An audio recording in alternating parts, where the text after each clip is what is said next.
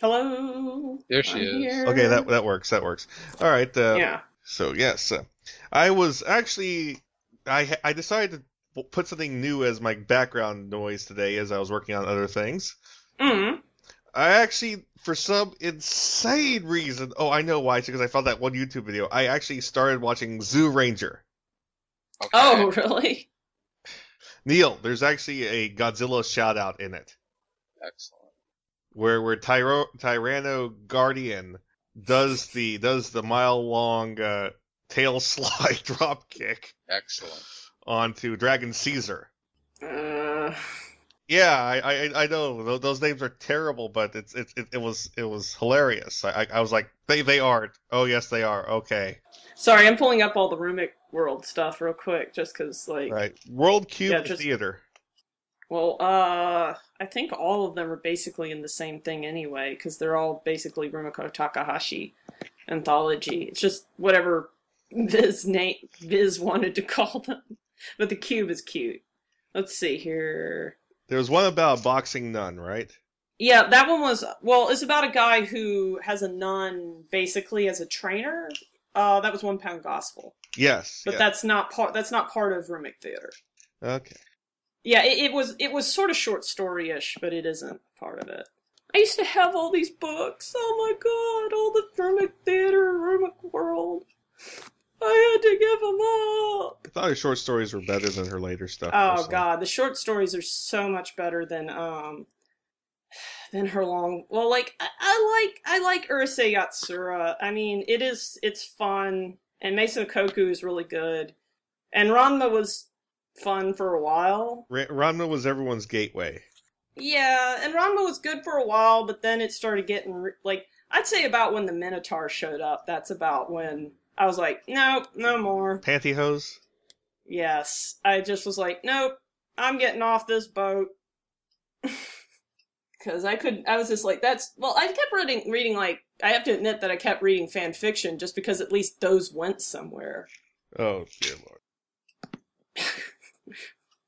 Uh, let's see. Oh, Attack on Titan. I've been watching Attack on Titan. Everyone is. It's it's the oh, next big God. thing. You, you need to watch it. It is so fucking good. It is like, uh, I can't even, like, it, it is, it is super fucking gory. Um, it is to the point and it has not disappointed me yet. Like at every point, like it has said, nope, gonna, gonna keep going hardcore. So I really recommend it. Now I will admit that it does get a little slow at times just because like, this is basically a, they've been making light novels. So what my suspicion is, is that this is just a more animated light novel. Mm. So, Yeah. uh, the first couple couple episodes are like, "This is the world. Here you go. All right, now we're ready. Let's go." Let's go. Lot, yeah, yeah, lots of explaining, but it's actually really interesting because I got, I really, uh, even though it was a lot of exposition, I still enjoyed it. Um, and then Bee and PuppyCat mm-hmm. that came out, and that was cute, and I don't think there's going to be any more. Gideok, have you seen the manga One Punch Man? Yes, I have read that. Isn't that I re- I- awesome? I've read I yeah, I've been reading that for a while. Um I read the uh the original, you know, the uh the web the comic, comic and then I've read the uh the the reimag- yeah, the reimagined as I call it. Cuz and I actually have to say I I actually prefer the web comic. There's I like the- something like I like the reimagining though because it's it's just so awesome because because well, I, it does look cool. I love how his design is so unsuperhero heroic and he looks so trashy and like gaudy compared to even like licenseless rider. He looks trashy compared to them. Yeah, I mean it, It- I, I, I- I love superhero names too. Licenseless licenseless rider who shows up on his bicycle and the names are the names are all really well like inspired as shit. Um, it's like almost Axe Cop level naming. It's it's so good. the, But I I, I actually uh, Neil, prefer, this- I actually say I prefer the the web comic. It's uh, it seems there's something fun about how dirty the web comic is. It's just so quick and dirty. Neil, you would love this manga because it's about this one character who is so overpowered he wins every fight with one punch. but He's looking for a challenge. yeah, but he is like he is like the lowest ranked superhero because because because no one th- really believes that this guy, th- this bald thirty year old guy that wears like this ridiculous outfit with a cape, is this Or- strong. Who lost his hair because of all his training. Yes. Um, and Well, I love, I love there was that one class S hero that was in prison, and all he does is like, he, all he does is he find finds bad guys he thinks are cute, drags them back to prison, and rapes them. yeah, it's pretty. Okay. this series is pretty fucked up and awesome. So, um, I mean, isn't I it getting? this- Isn't it getting an an? Isn't it getting an anime? I hope so. I fucking, I really fucking hope it gets an anime because like. Uh, th- I, I, this and a, this and attack this and a, then a, this and Attack on Titan are possibly some of the best things I've seen so far. I love his cyborg disciple because his, his cyborg's like, teach me how to be as strong as you, master. He's like, okay, sit up today, 100 push-ups a day, and run 10 kilometers a day. And he's like, that can't be, that can't be it, master. What is it? he's like, no, that's what I do. It's like, that doesn't Yep. make sense. Master. Yeah, I love the cyborg sidekick. He is hilarious. The, the whole thing is hilarious. yeah, I, I have to rec- I have to highly recommend this because like um there's a later really epic fight um in the webcomic. Uh, I don't know if they've actually gotten into it in the um They just The- got the Sea King. the pretty yeah i don't think they've gotten to it but there's a really epic fight that happens in the webcomic around like chapter 50 i think it is or maybe it's like chapter 60 or something like that um, that i that actually sold me on the series. Like i kind of skipped ahead because i was like someone showed it to me i was like ah, okay i'll check it out. Um, and i have to say like that fight was really really good. Even though it was like poorly drawn it was probably one of the best fights i've ever seen like in a manga But just because of what the dialogue was. I, I know, but like the, the whole the whole uh, the whole fight between uh, like licenseless rider versus Sea King, Mm. but because you know licenseless rider is like a class C hero, like, and and he's fighting against Sea King who just like trashed like four class S heroes, and Yep. and then he lasts just long enough for for the main character to show up, and then he the main character punches Sea King once, puts a hole through his chest, and it's like okay, that's it. Yep. I love it. The Webcast Beacon Network has been covering and promoting creativity and the creative process since 2007, starting with the Webcomic Beacon, a topical webcomics podcast with a jovial bunch of misfits like your local morning radio show. Also, the Webcomic Beacon newscast recaps, reviews, and discussions of community and industry news relative to comic creators, especially of digital distribution. Also, the Tropecast, the ever tangential discussion of literary and visual memes. And finally, Web Fiction World. Before webcomics, there was independent and self published web release written fiction and literature. Find this all at webcastbeacon.com. Be sure to grab a master RSS feed or master iTunes feed and not miss a thing. Okay, so it looks like Abby is not available for some reason. She's uh, now I know like I talked to her yesterday and she has been really like putting t- the nose to the grind I think on translations and stuff. Okay, well that's So maybe- understandable, but uh, yeah. all right. So uh, let's let's start this before we run out of time here. All right. Uh, hello and welcome again to Animation Aficionados. Uh, tonight we are talking about Rumic. Uh, this is your host Ben, joined by my co-host TV Sister Neil, Iron Reaver Soul Stealer. And joining us is Kittyhawk. ding ding ding ding ding. Oh shit! I'm going to the past. All right, and tonight we are talking about Rumic. World Cube Theater. I, I don't know anymore. It's it, It's got of, so of many course the compilation uh, compilation of short works by Rumiko Takahashi. Hmm. And uh, let's start with uh, let's start with the. I remember a story about uh, a woman that has a pet penguin. That was uh the the tragedy of P. What a lovely story about a cute story with a penguin. It is adorable. Um, it's just well, it's the it's a you know we've all been there hiding a pet in an apartment while the landlord is right outside the door, and you're like fuck. but it's a penguin, and which is adorable, and also walks around outside. And it's not just a penguin. It's it's it's a Rumiko penguin. Yeah, so it's adorable. It's a cute little story, and like this is like typical of like Rumic. This actually is a good one to start with, just because like this is sort of like how the Rumic. Uh, well, it's called the Rumiko Takahashi Anthology in Japan, but it's called Rumic Theater, Rumic World, and other names in in in the U.S. translations. So, and this one's like typical, the typical cute little happy. There's not a lot on the line, but it's sort of you feel tension, but also like, oh, penguin. Yes, and Yeah, like so- I said, yeah, it's not just it's not just a regular penguin. It is a it is a Rumiko penguin. Yeah. Because because Rumiko draws animals in a very Rumiko way, I should say. Yeah, they actually made. I know they actually made him look more realistic in the um, anime. If I if I recall, he would looked a little less Rumiko. Like he looked more penguiny in the anime, if I remember. He he actually does look like a, someone drew a real penguin in the anime, but in in the manga, it's it's more of a Rumiko penguin. Yeah, I know, and that was what was so that was what was so weird about about the um episode was that like in in the anime they decided to go with a more I would say more realistic like it, you can tell it's like Rumiko Takahashi's style, but it's like it seems more subdued if you get what I'm saying. I, I do I do. It's like uh, uh, Rumiko's work to me has like a it has like this weird curve because in, in her early career, Hmm. her, her stuff was rougher, but it had Mm. like a lot more character in it. It's Mm. like uh, you know, it's like uh, I'm gonna bring up uh, bring up one of her one of her um, one, one, one someone one of her colleagues because because you know her her style and uh, Adachi's style seem to draw from the same source.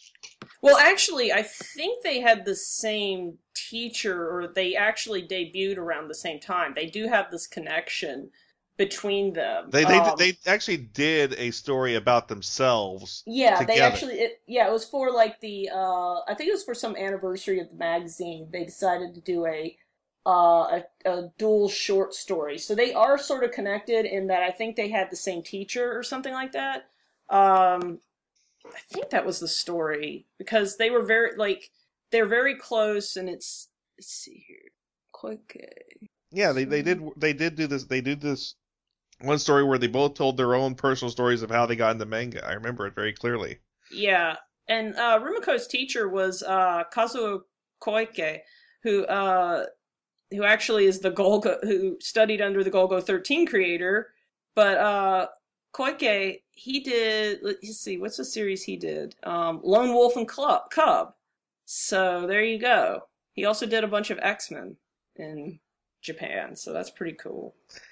Yeah, and Um, uh, yeah, I've seen the Japanese X Men. It's it's uh, It's okay. Um, it's it's definitely Japanese superheroes. But yeah, getting back to Rumiko Takahashi, um, she went through like different styles. Like she had the uh, main lines. I would call it mainline line style, where uh, that was like what she mainly did her com- like long form comics in, and then she had this like secondary style that looked a lot more subdued. Um, like you talking the about- are you eyes talking about- smaller. are you talking about the one that she like did did the more the more uh, the, the more uh, artsy stuff with?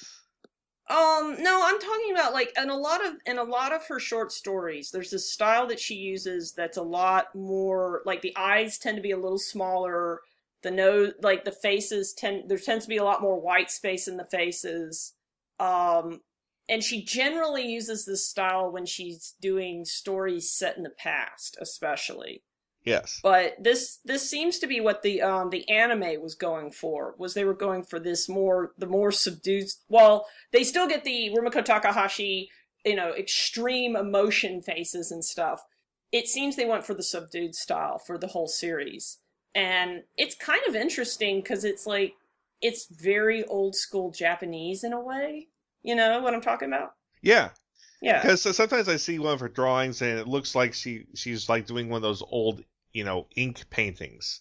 yeah and, yeah And it, it- it's it's really weird looking at her art. It's not not weird in a bad way, but it's weird in a sort of sort of uh, sort of kind of kind of art history mixing with with pop culture sort of way.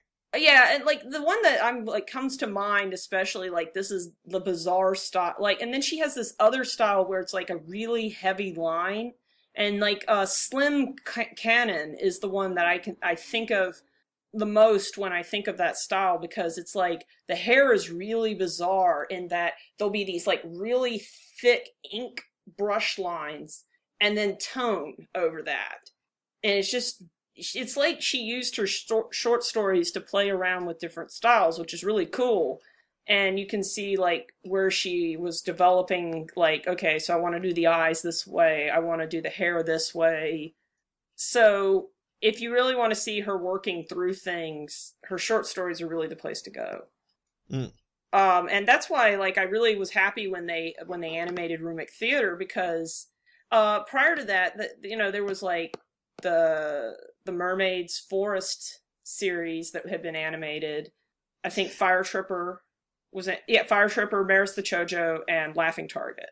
And Fire Tripper is what some people call the proto Inuyasha.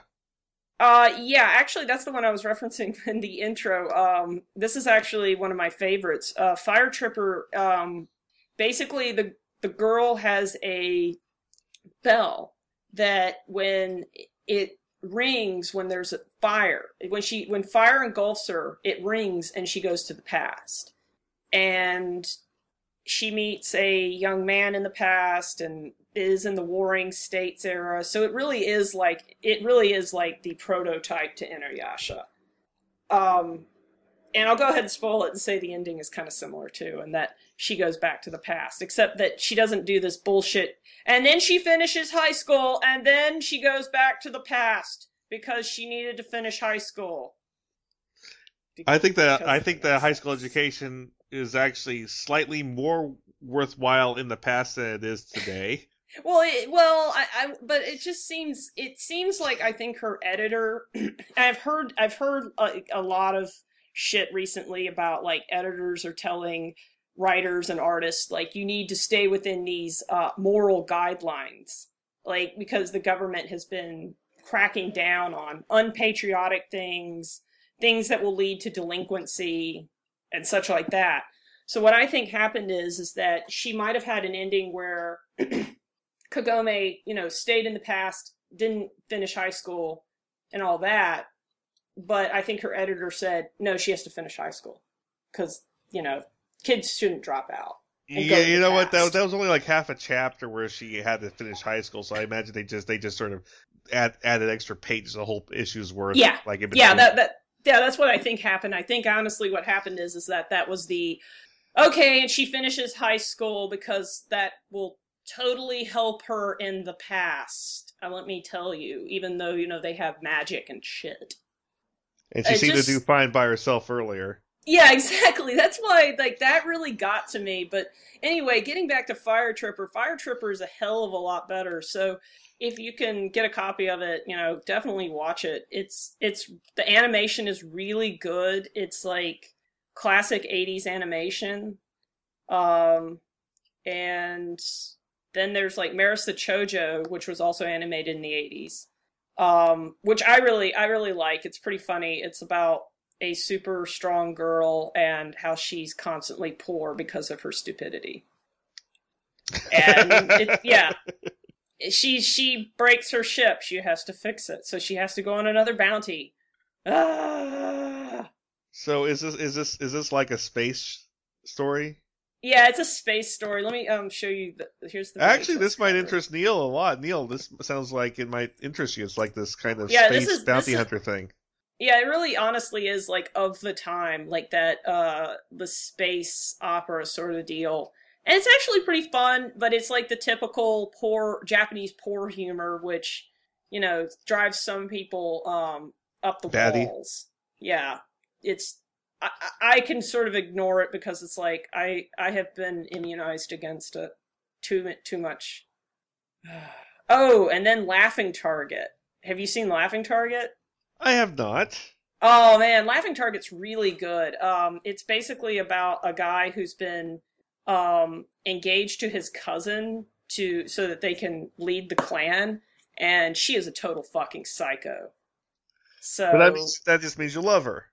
Oh yeah, yeah. Like it's it's and she looks like Kodachi from uh from from Ranma One Half, so she is a crazy fucking bitch.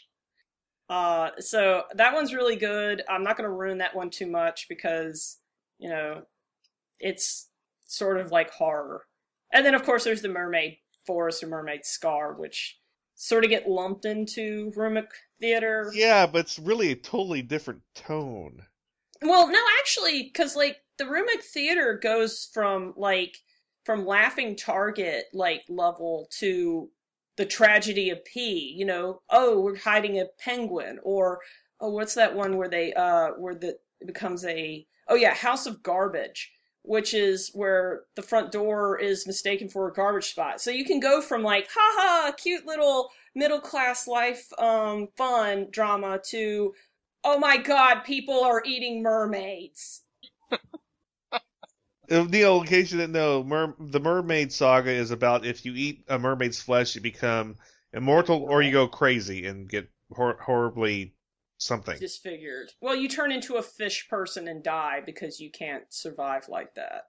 Or you can in some cases, because there's a few stories where they do, and it's horrible. And it's like, it's the horror comes from in the Japanese have this like it's like a trope where living forever is actually one of the worst things that can happen to you because you can never know peace you'll continue to suffer because it comes from Bu- the buddhist belief that life is suffering. And this is this is this actually tied heavily into the Wolverine, yeah so which I imagine you've seen already, Kittyhawk. oh god I, it was actually pretty good. I actually enjoyed um enjoyed it and that last part of the movie is actually the reason to go see it so.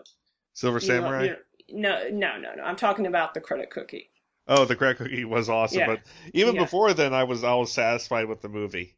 Yeah, I I mean, like Trevor really hated that, like you know, the adamantium claws got cut, and like the only explanation we could come up with is that that was vibranium. He did vibranium, which then Trevor said, "Jesus fucking Christ! To make two swords out of vibranium, he would have had to have the entire GDP of America twice." So fuck him. So so this is not is- real. What vibranium isn't real? Did you remind I him know- of that? Well, I mean, but it's you know, if you're gonna go with the Marvel universe, he is correct that like that much, like okay, that much adamantium is a lot of money, but that much vibranium, no.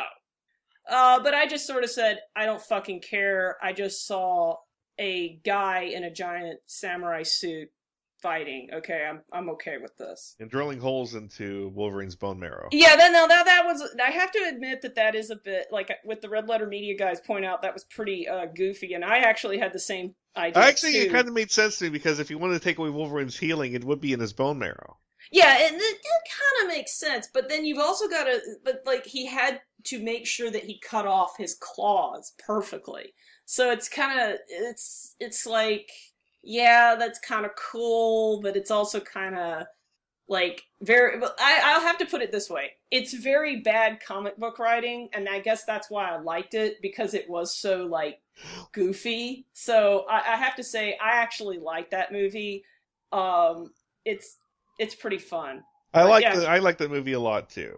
Yeah, and I and also the the the leads were like everyone did a very good job, and the leads were attractive. It wasn't like I was looking at like either skeletons or It wasn't- dolls. It wasn't like you were looking at a bunch of white people wearing Asian makeup. Yeah, that was the other thing that I really appreciated. Thank you, Marvel. That was really nice. But yeah, getting back to Rumiko Takahashi, yeah, it goes from it like the the gambit goes from like cute little happy middle class adventures all the way like like a couple that love to fight all the time and they you know they have to learn not to fight because they're disturbing their neighbors and you know this causes tension in their their relationship.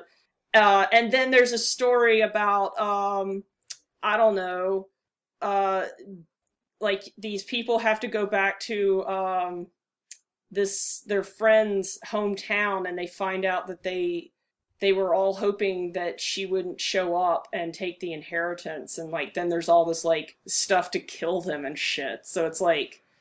yeah, it, Rumiko Takahashi definitely is like a very varied writer, and I actually, en- I actually enjoy her horror stories a lot because they they tend to really be creepy as shit, and also the way that she draws horror is pretty awesome. Yeah, it is. It's it, like I said, it's really weird to me because you know she uh, she she wrote she did those horrible horror things, those really scary images, and then when she did Inuyasha, she drew all these weird these weird demons with like uh, Ranma style goofy faces, and I'm like, what what the fuck? Well, but that was because like, okay, Inuyasha was definitely for kids. So it's it's obvious that she had to go a little bit more like kid friendly. Whereas when she's doing her short stories, I'd honestly say these are for her, so she can go and do them however she wants. Um, yeah, but Inuyasha, like, and also like the level of detail she puts into her short stories. I understand she can't do that on her weekly series, like when she's doing Inuyasha or the one she's doing right now, which is Rin-ne. Ugh. Oh God, Rin-ne is terrible. Ugh. Yeah, and and and then you can see a lot of like from her short stories stuff we're getting into stuff. Some of that stuff's getting into Rin-ne, and she's also like cribbing a lot of stuff from like Urusei Yatsura, which is also hilarious because you know that's herself. Yes. So let's talk about the the one pound gospel. Oh, one pound, one pound gospel I, is I think it technically part. Yeah, it is technically part of the anthology, but in America it was released as its own thing. Um, and it's basically about a a fighter. I think he's like a featherweight or something like that, and he he keeps getting over his weight limit. And this ner- nun is basically his trainer, and she keeps him from eating and keeps him on the right path. And of course, the humor comes from he's always like fighting against her and shit like that. So, and it was never like fin like people complain that it was never finished, but I don't think it was ever actually meant to be finished. I think it was just supposed to be sort of like some here's some stories with these characters. Right. Yeah. Um so it's it's actually a good read. I um and they did do an OVA, I believe. Yeah, they did, 1988. So it's you know, check that out. It's part of her short story, so it's not going to be. I can already say it's not going to be bullshit. Yeah, there's some things that she did that were not animated, like excuse me for being a dog.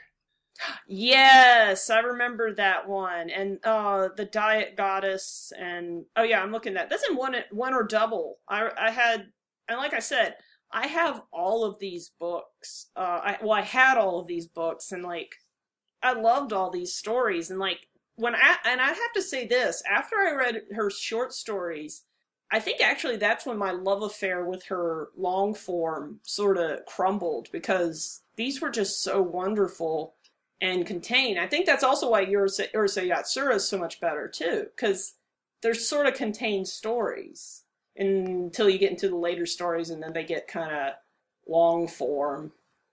But in the beginning, it was sort of episodic. Which actually, that one's actually speaking of this, those selfish aliens is actually the um the inspiration for uh Urusei Yatsura. Yes, and uh, Yeah.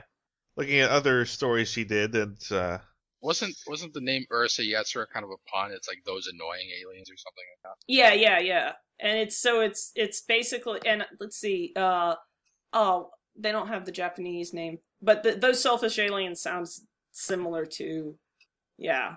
and uh, the one thing that, that actually I'm looking at here is lots of her short stories are actually do touch sports. I, I think, which is which is interesting to me because, like I said, you know, you, you know, Takahashi isn't known for sports manga, but her contemporary Adachi, that's not all he does, but it's pretty much what he's known for. Yeah. And um and uh, here, and, and, and uh, it looks like we are corrected, Kittyhawk. mm. Takahashi did a rugby manga. Oh shit! I remember that was in the short. Actually, that's in the short stories. I remember that one. Yes. Um, and there's also a ba- There's also one based on like I think there's two of them actually based on baseball. Yes. Um, yeah, I actually But- but know remember about that. when we yeah. said that there was only one rugby manga and it was weird? Well, but like I'm saying, like as a series, I didn't mean as a short story. Because if you go into short stories, then oh god, now we're gonna have to sift through so many. because there are probably a ton of rugby short stories out there because rugby was kind of big in Japan for a bit. It's just it never caught on, mainly because like it's not pop. I think I'm not going to claim this, but I think it's mainly because I think it wasn't popular in America. So yeah, Yeah. but yeah, um, yeah, I think we've like most most of these are really good. I'd have to say like some of them are sort of, eh, but none of them are actually like disappointing or anything. Like you won't like feel like put out by any of these. They're pretty well written. Um, the anime is is basically like watching. It's basically follows the same path. There's no like changes or anything. Right, and I think it's really Yeah. interesting seeing Rumiko doing short stories because I think her strength is in doing like one-offs more so Yeah. doing large epics anymore. Because I think part of the problem is the uh, is the choking, almost suffocating pressure. You have to make it a shonen series. The shonen series Mhm. has to has to be a fighting series. Fighting series has to has has to have the rival best friend character and and and all this, and then all of a sudden you wind up with Naruto. Well, I think it's also just that um, I, I think things have changed a lot in manga since like when Rumiko and Adachi and all and even like Toriyama debuted. Um, it seemed more creator driven back then. Like uh, creators had a little bit more control, so they could do things like short stories. Because you read about like if you read about manga like back in like the 70s and 80s artists had time to do like short stories or side projects and things like that.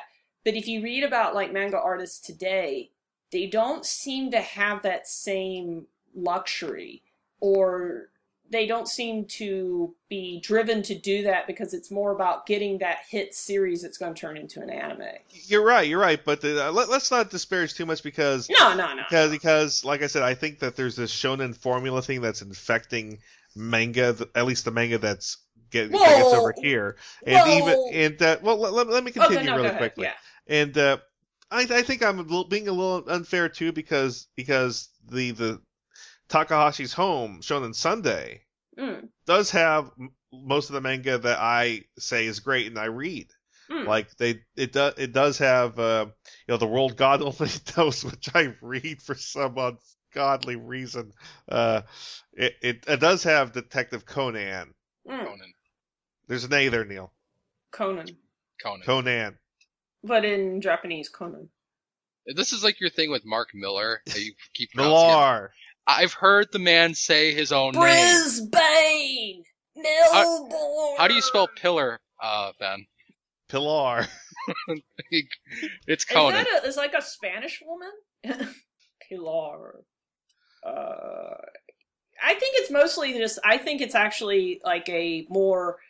You just you got to get the hit ser Like honestly, I would think with Rumiko, and this is just what I'm thinking.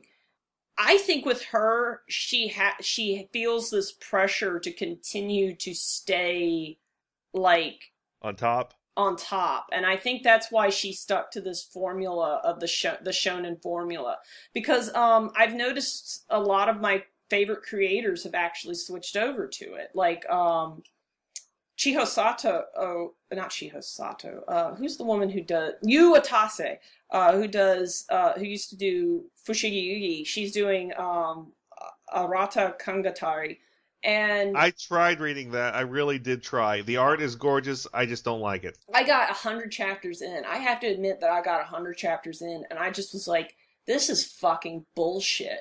And then uh, over in Clampland, you've got Gate Seven, and it, it's just that it's infected. Over in Flampland. Clampland, yeah.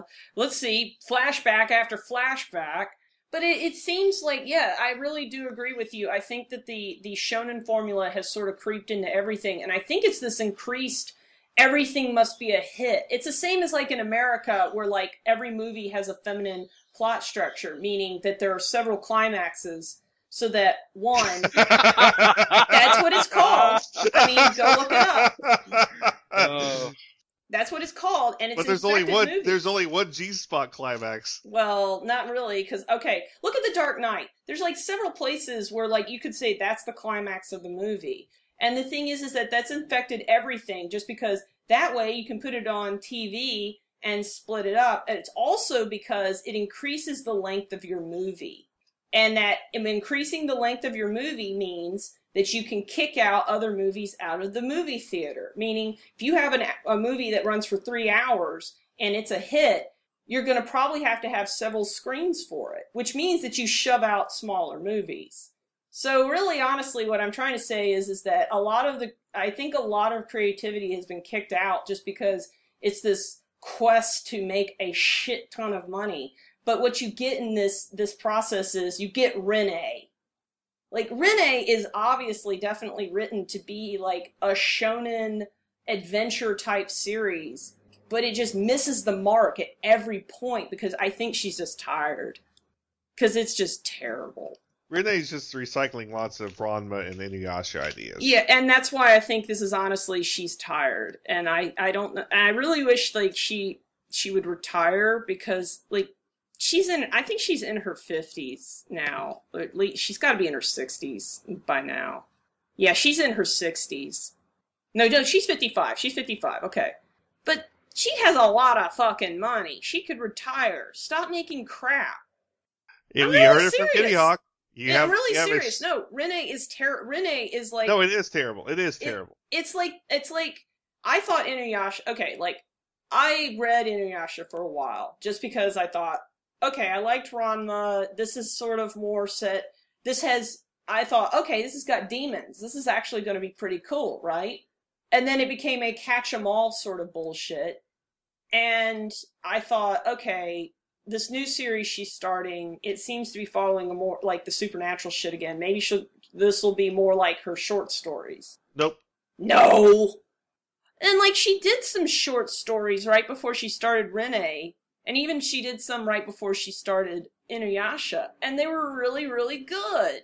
They were all really fun to read. Um, there was one about uh, a woman and her mother-in-law. She hates her mother-in-law, and they go on this trip, and it's actually a really touching story about these two people that sort of learn to tolerate each other, but they don't learn to love each other. They just learn to tolerate each other. It's a really good story. But and then she goes and writes Rin-ne. so I guess what I'm trying to say is, is like if you want to read Rumiko Takahashi, the short stories are really honestly where it's all at. Um, Yes. You know, you can read her long form. If you're going to read her long form, I would say probably the best one to read is Maison Ikkoku. I a, a younger version of myself would not have said that, but I have to after seeing what happened with Ranma. Uh, yeah, and and, and Ursa Urusei Yatsura is a lot, a lot of fun too. It's just really bizarre and fun, and but the short stories are where it's at, man. Yes. And uh yes. So yeah, Rumic Theater, one or Double, that's the one with the, the, the, the guy who turns into a dog every time he gets a nosebleed and Yep, uh, yep, yep, and uh, also the grandfather of all baseball games, which is the one I was talking about with the uh, the baseball. Um, oh, and there's a kendo a kendo story too with uh with with body swap. I forgot about that one. That's actually what gave the thing its title.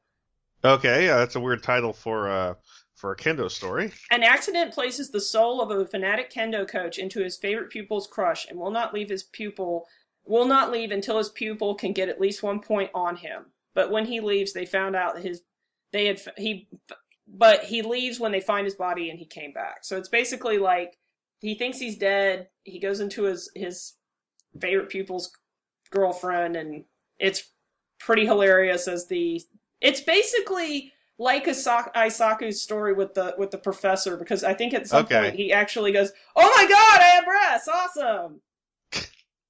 Okay. Yeah, so there's actually real, that's a really cute one. So yeah, uh, or Double is actually I, I would say actually one of the best of the the collections, just because it has it even has like Shake Your Buddha, which is bizarre as fuck. Interesting. Interesting. Yeah, have you never seen that one? Shake your Buddha? No, I've not. I've uh, I, I it, with Rumic with One or Double, I only got as far as excuse me for being a dog. I started laughing at it. I had to put it away and do something else. Aw, you need to read the rest because like there's um a yam a yam fanatic versus the Buddha over the survival of Japan. I do not know how to respond to that. It's awesome. This is what this is what I'm talking about. Rumiko Takahashi seems to do better with these like little short contained stories. So there you go, kids. Viz published all of them. Go pick them up. Okay. Yeah. All right. Well, uh, let's see here. I think we got to wrap up because Kittyhawk has pages to ink. Yes, I do. All right. So uh, this is our look into the Rumic side story stuff, the one shots, the stuff that's worthwhile, where Rumiko, the richest woman in Japan, got a chance to stretch her legs creatively, do things differently, you know, play with her art style, play with the characterizations, play with the story, and really do things that you wouldn't be expecting for the same person who did who did the uh, characterization yo-yo that is called Ranma Yasha. Yep. All right, uh, this year has been With TV's Mr. Neil, I was on this episode. Yay! Technically. And Kittyhawk of Sparkling Generation Valkyrie Yuki, SGVY.com. Sexy fun, you'll love it. and we're saying goodnight. Bye. Sayonara! It's time for intermission, boys and girls. Movie Week in Review is the Geekcast Radio Network's weekly movie podcast. Steve and Mike take a look back on their favorite films and give you their thoughts. They also bring in co-hosts at times. If you are a movie buff, listen to M-Wire only on GeekCastRadio.com. Hey, I'm Gary. I'm Mike. I'm Chuck. And I'm Justin. Join the four of us every week on the internet's number one and longest running G.I. Joe podcast, What's on Joe Mind? It's Joe news, reviews, and interviews like you've never heard them before, delivered right to your MP3 player. Our guests include Jason Marsden, Kevin Michael Richardson, and Matt Yang King from G.I. Joe Renegades, Larry Hama, Robert Atkins, and John Barber from IDW Publishing, and many more from around the online Joe community. Yeah, it's guys talking about Joe. Think of it as Joe Talk meets sports talk. And we make fun of Chuck. Right, and we. Hey, again? Come on, Chuck. We're just kidding. Kinda. Sometimes Chuck makes fun of himself. Right, and we. Okay, seriously, this is just getting ridiculous now. It's What's on Joe Mind every week on the Geekcast Radio Network, InsidePulse.com, Stitcher Smart Radio, and iTunes. Download and listen today. I suppose I still can't say something about Transformers, can I? Come Good on, man. No. What about sports? That sounds good. Yeah, that's all right. Tooncast is dedicated to the cartoons we grew up with. 100 episodes and more make up one of the GCRN's most popular podcasts. Join hosts TFG and Mike, Optimus Solo, Terror the Rising Star, and tons of guest hosts. We also have voice actor and writer interviews. Tune in to Tooncast as we look back on the cartoons that defined us as geeks. You can find Tooncast on iTunes and the web at www.geekcastradio.com. Tune in. And now back to the show. Here we go. Neil. Yeah. Oh, hello, Abby. I should turn my thing down. Okay. Loud. Yes, I should probably stop listening to the Moody Blues. That'd probably be a good idea. Yes, I was timing you by nights by playing Knights in White Satin, Neil. Uh, There's two songs that DJs love. It's uh, Knights in White Satin and American Pie. uh, You wanna know why the DJs love those songs? because They're they're really long as long. They can get to go to the bathroom. Yes. Yes. Sadly, I know a couple DJ. Well, not sadly because they're great people, but uh, but they tell me they're DJing secrets. I know their secrets. I know their ways. Their secrets. Those are hardly secrets, though. Don't ruin this for me, Neil. Is Kittyhawk going to show, or are we going Uh, without? we are going without her because uh, she, she, her landlord just cut the power like 30 minutes before the la- the hour Why? because she lives in Australia. Why would they do that? Because they're working on the roof. That's stupid. I Because the landlord that. is mad with power. Yes. Yeah, that's totally it. He's drunk with power. You know, we we earlier tried to do this with Kittyhawk, but uh, there were time constraints, so here we are again on our own. And uh, yes, Double podcast. yes. What does it mean? Uh, Hmm, and uh, what, Neil? Nothing. okay. I saw what you did there.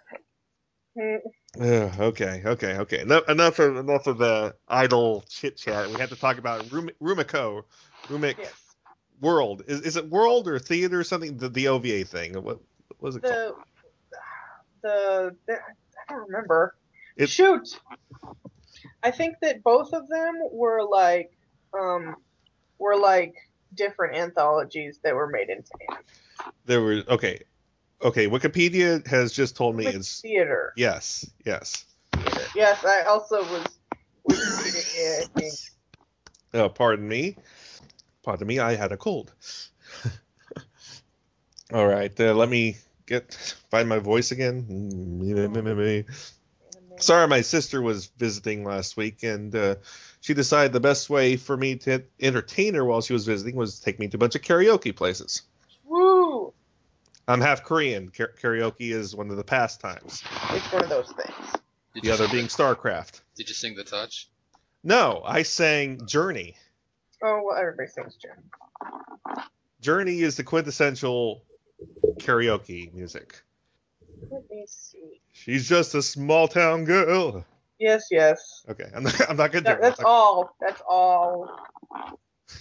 I think that um I think that uh for people who have watched who who are old and who um have watched anime that probably one of the first anime they watched was a Rumiko Takahashi story. Yes. The one, the one thing that's really interesting to me about this is yeah, R- Rumiko has this distinct, oh, that's a Rumiko animal kind of drawing style. hmm And I don't know the best way of putting it, but whenever Rumiko draws an animal, it's like, Cute. Well, it's cute, but at the same time, it has these big googly eyes. That's Right. and uh, and the tragedy of P is in in the manga, it's it's a Rumiko animal, but in the anime, they like real lifed it up a little bit. I'm gonna say that's called expressionism, but But you know what I mean about the giant, almost goofy looking, big old. Uh, I know what you mean. okay, it's. I, just, uh, you know, one of the things that really attracts me to Rumiko's art style is the expressions. You know, she has this old school style that has gorgeous, gorgeous expressions on them, and uh, and and it's it's also the ink style is reminds me of old fashioned Japanese, you know, ink paintings, but at the same time, boom, goofy expression. It's kind of hard to explain. It's it's uh, it's something that I think has to do with uh, with uh, where she where where she came from art wise, because uh, because you know her art style has very lots of similarities to Adachi's style, and both of them were under the were trained at the same person, I believe. Oh yeah. Yeah. I know that. but yeah, the uh, the the Rumic theater shorts they are they are very interesting, as is Rumiko's own career because she has like she has run longer, faster, harder than most other mangakas have. Yes, that's true. And she also got the chance. She also sort of broke into um, the sort of seinen or you know for boys comics as a woman. She's like the first one. Yes, she was. Yeah, yeah, absolutely.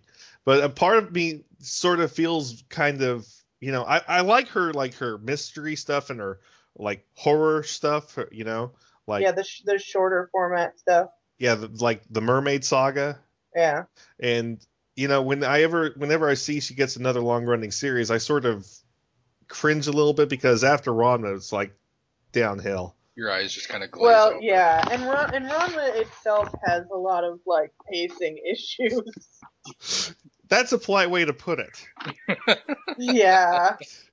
But but to, to what I loved was was how Kittyhawk put it. Kittyhawk put it as as Neil what what's he called again? Uh, the uh, oh god, what? The feminine plot structure. Oh God. Is that what you were referring to? Yes. Neil, you explain because I I'm, I'm afraid I'm Oh, I gotta take the hit for this. Okay. Feminine plot structure means multiple climaxes. What? wah. That's enough. You're all done. In in in absentia, I rebuke thee, Kittyhawk. so anyhow, she said it, not us. But we laughed pretty hard at it. yeah, yeah.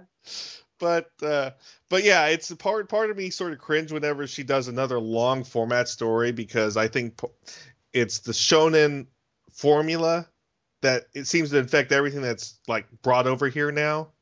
You know, there's uh, you know, lots of fighting, lots of Just it goes on essentially forever. yeah, lots of fighting. The friend slash rival character, uh, you know, a status quo, uh, a mission to complete, and then all of a sudden you wind up with Naruto.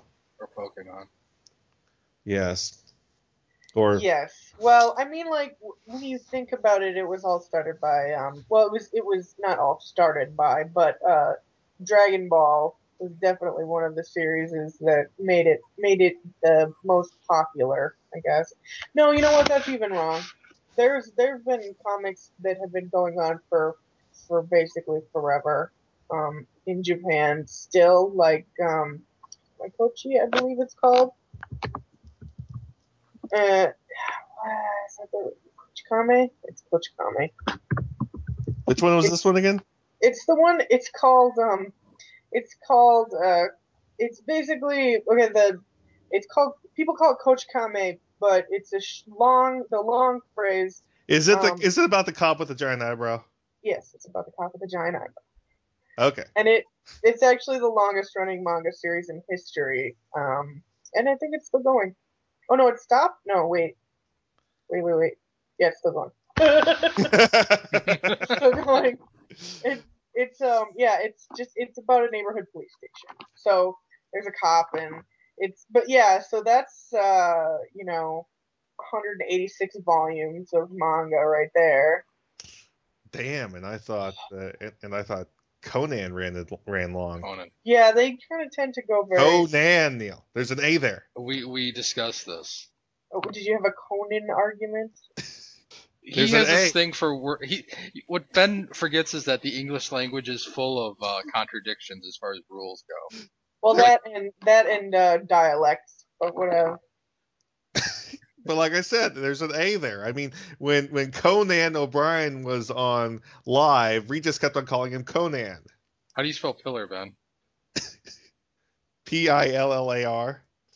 There's an Pillar? A there, Ben. okay. Well, Pilar.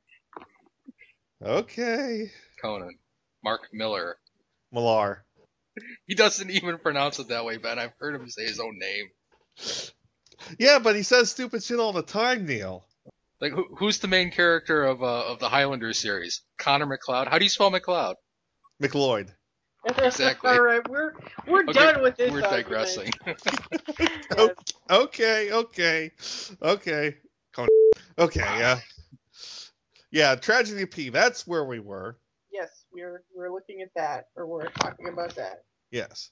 So the tragedy of P was, uh, like I said, it's it's it's like a slice of life, uh, or as Kittyhawk puts it, the middle a- the middle class, Yeah. the struggles of the middle class is how Kittyhawk puts most of uh, Rumiko's short stories. I, I I think I think Kittyhawk likes to insert class warfare in some things, but uh, we still love her. Ooh. All right. Um. Uh, let's see. Uh, which, which which of these?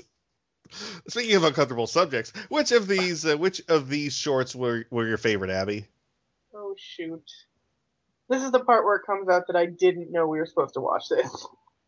Okay. Which of these manga stories were your favorite? um, let's see. I don't know. It's tough to say because I like I like the sort of um slice of life stuff. Hmm. Okay, let's talk about Rumiko as a as a mangaka and animation force and career and stuff.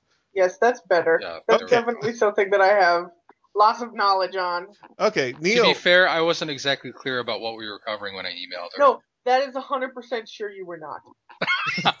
do not do not cut those this line out of it out of the dang like We- we- eventual podcast. Don't be like, yeah, Abby didn't do her homework because It's my fault. jerk." It's it's partially my fault because I said to Neil, "Okay, Neil, we're doing we're doing Rumic," and Neil's like, Oh. "Okay," and Yeah, that makes sense. so it's my fault. I'm gonna I'm gonna take the hit. It's my fault. That's okay because I just read I like while we were talking, I read the um, I read the uh the the P story, the tragedy of P. So now I've read one of them. Yay! Well, Yay! well, well. Uh, I'm gonna let Neil tell one of his favorite uh, Rumiko anime stories. Oh, Uh, is this uh, Oshii?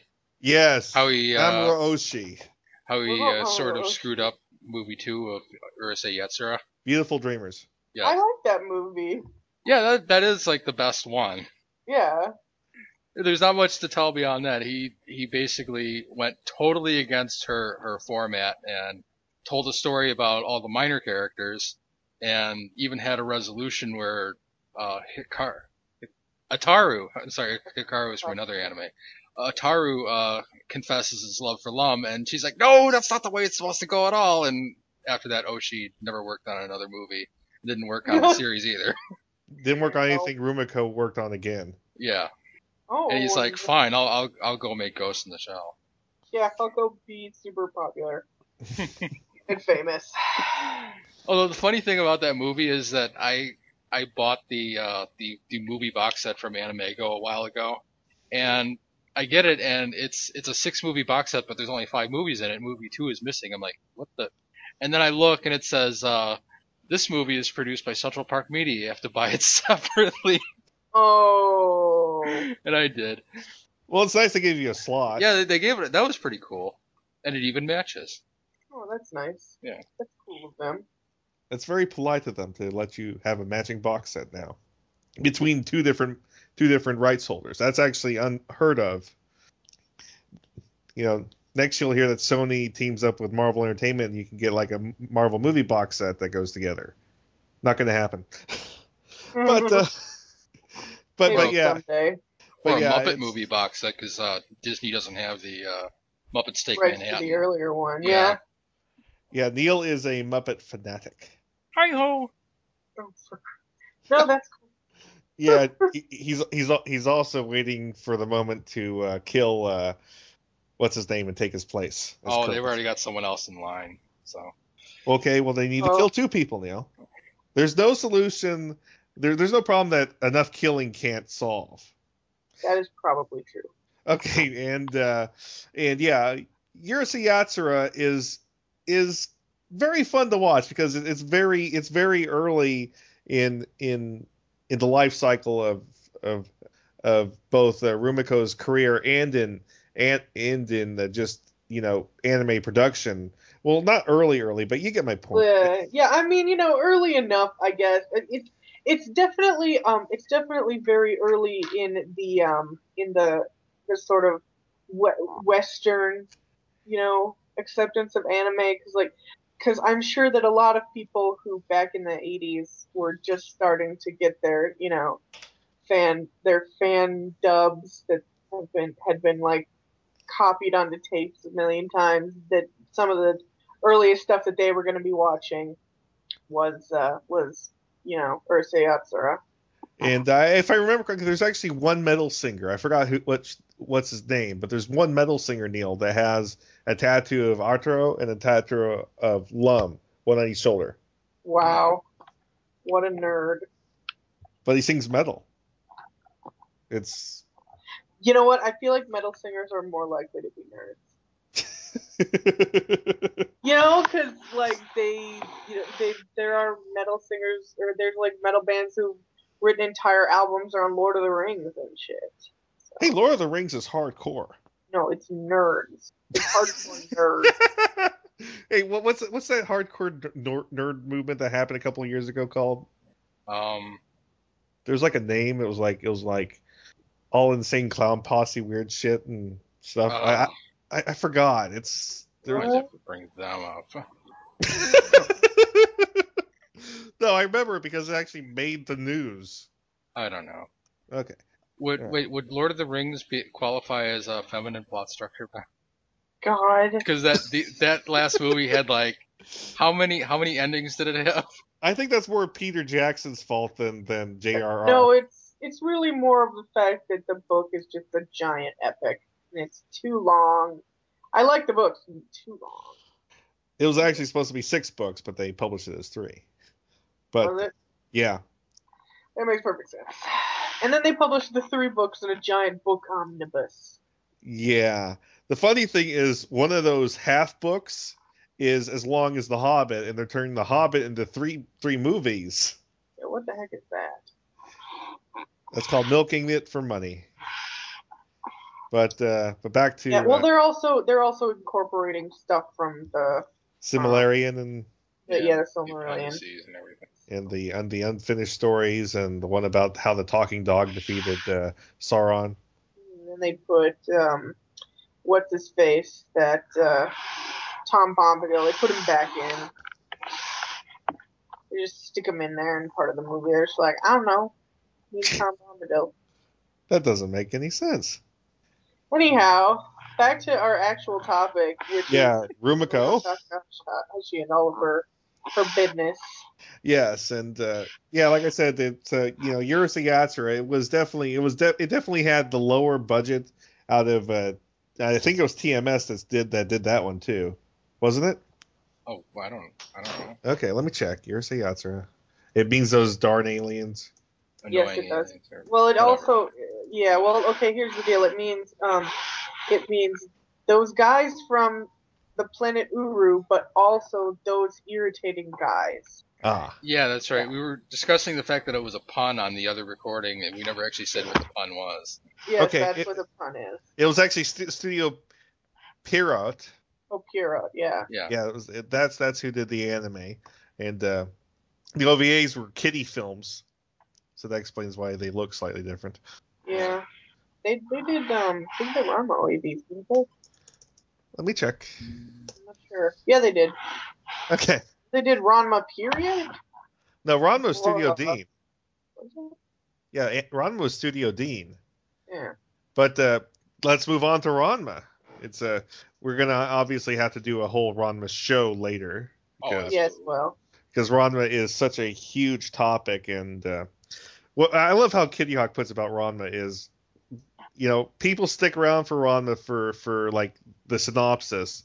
You know, they come to Ranma for the synopsis. They stick around for the fan fiction, is how is how some people put it. And there are many dark recesses in that world, but uh, but yeah, Ranma was, as I mentioned, you know, anime by Studio Dean, and uh, you you know what the funny thing is how Ranma was created. Mm.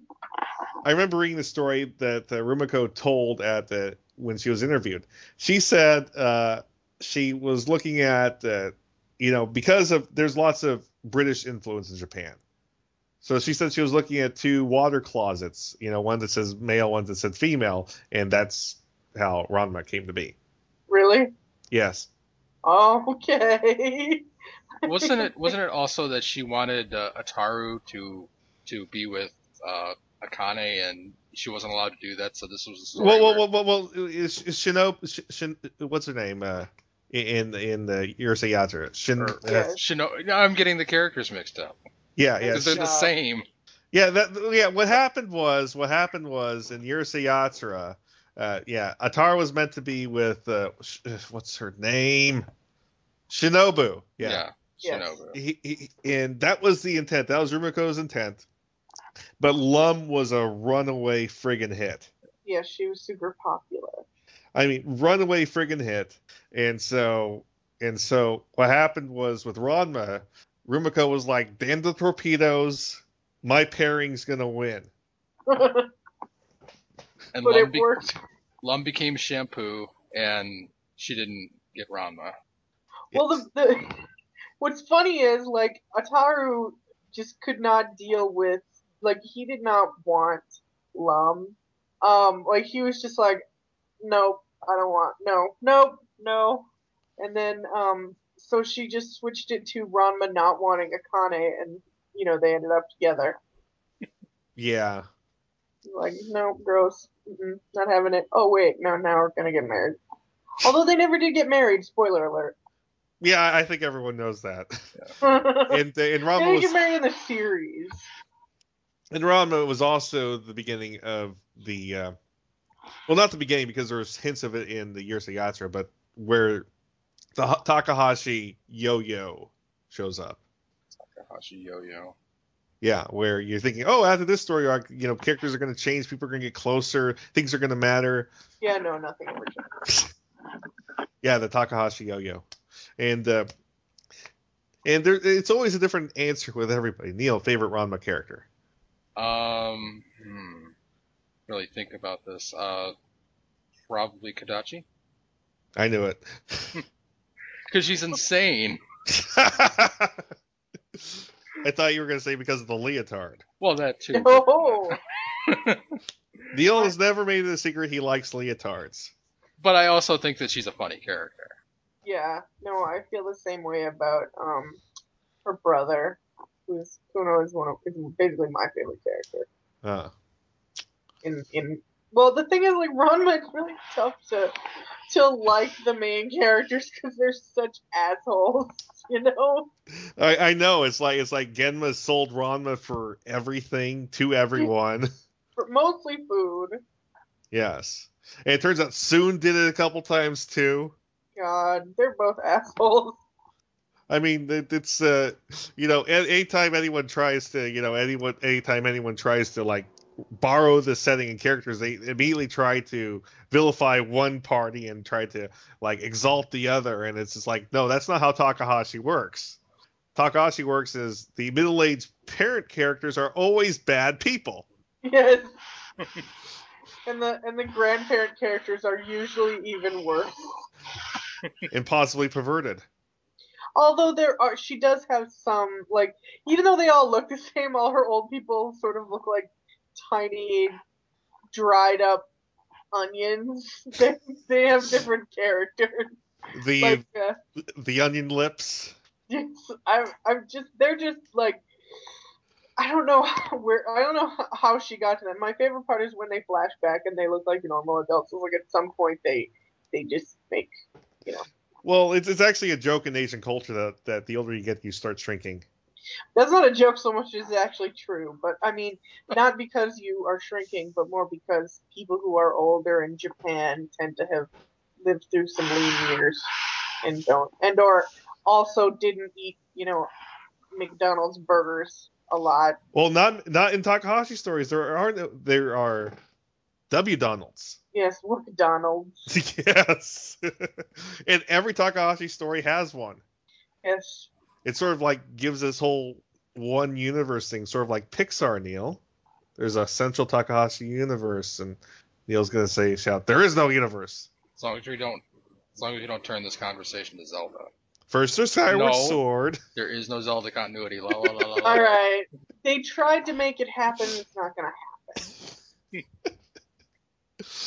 But but yeah, the point is, yeah, Takashi lo- loves that uh, you know turning the McDonald's upside down, and it's in every it's in Inuyasha. I think it's in Ranma. She's not the only one who does that joke. I've seen that in other No, yeah, it's it's pretty common for people to put a fake, you know, McDonald's in there, um, in their comics.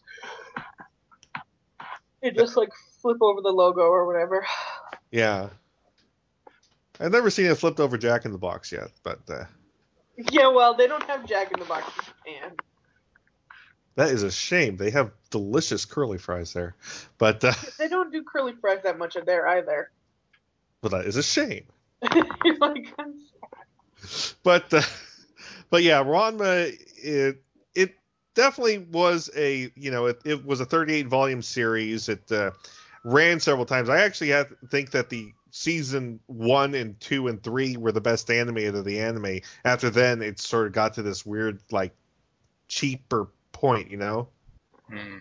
You know, part like where it just starts going on and on forever. Yeah, yeah. There was a there was an episode with like uh, where Ron kicks a horse at the beginning of the episode. The anime episode's so badly animated. When the the uh, Kicks a horse. what? Yeah, kicks a horse. It was one of those weird Takahashi horses with the big googly eyes. Yeah. Like I said, whenever you see Takahashi drawing animals, it's like, oh yeah, it's a Takahashi animal. you know, Rumiko lo- loves drawing animals that way, and uh, yeah, Ranma is interesting to me, and it just ran for so long, and uh, not not long in in the way that that most people think it. Let me put it this way: it didn't run for so long. It didn't even run as a manga for so long. It ran like a respectable number of volumes. It ran. Uh, it, it ran 38 volumes, which is a very respectable number. That's a lot of volumes. Yeah, like I said, it's a respectable number. I think what kept it going were the fans, Mhm. specifically the American fans. Oh, I don't think that's true at all. Okay. No, I mean because like uh like the by the time this how long was Ranma going on? I mean it didn't it ended like yeah, it ended in 1996, which is before it really hit America Yeah. at all. There So were there were there were uh, VHSs of of it. yeah, but not in a not in a way that made money. You know, like like the um the the, the animated VHSs didn't really start coming out until like '98 or '99. Although they they did they did bring out a fighting game. Yeah, that Yeah. that has an interesting story Neil loves telling too. Okay, oh, well you're talking about Fighting Street? Yes. Yeah, the one where they changed all the Ranma characters. No, that one's called it's called Street Combat, but they did bring out they did bring out an actual Ranma game at some point. That was uh, Ranma One Half Hard Battle. I remember I was really excited because I found it in an old magazine, and I was like, "What?" Yeah, that came out. Yeah, that came out in '93. I don't know why they they brought that out because there was no real, if you know, Ranma didn't really come out in America for a while. Yeah.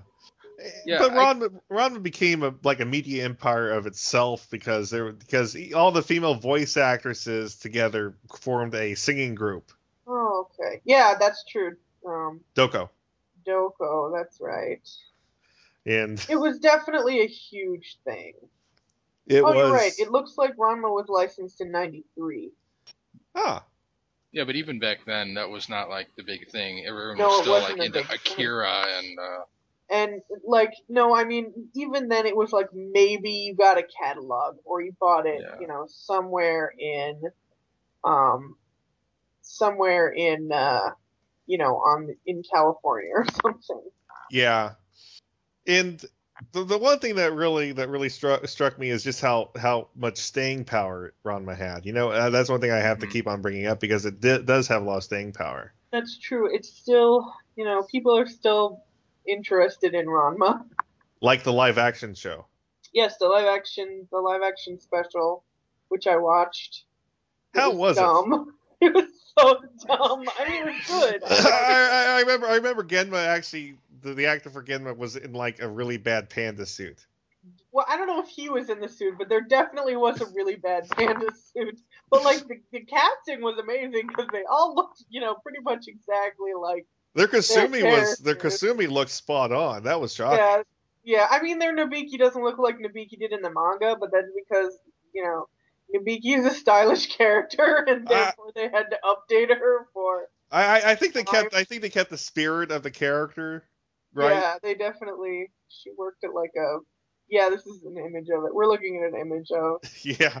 Like I said, Oh God, yeah. The but the dads were pretty much perfect. oh god. The dads were like, oh, well, those are definitely the dads. Like I said, I thought their Kasumi looked perfect. Yeah, yeah, yeah. She's good. It was good. It was fun to watch. It was cute. Um, It was just I yeah. I mean, the it was not. suit. Yeah, the panda suit was a little ridiculous.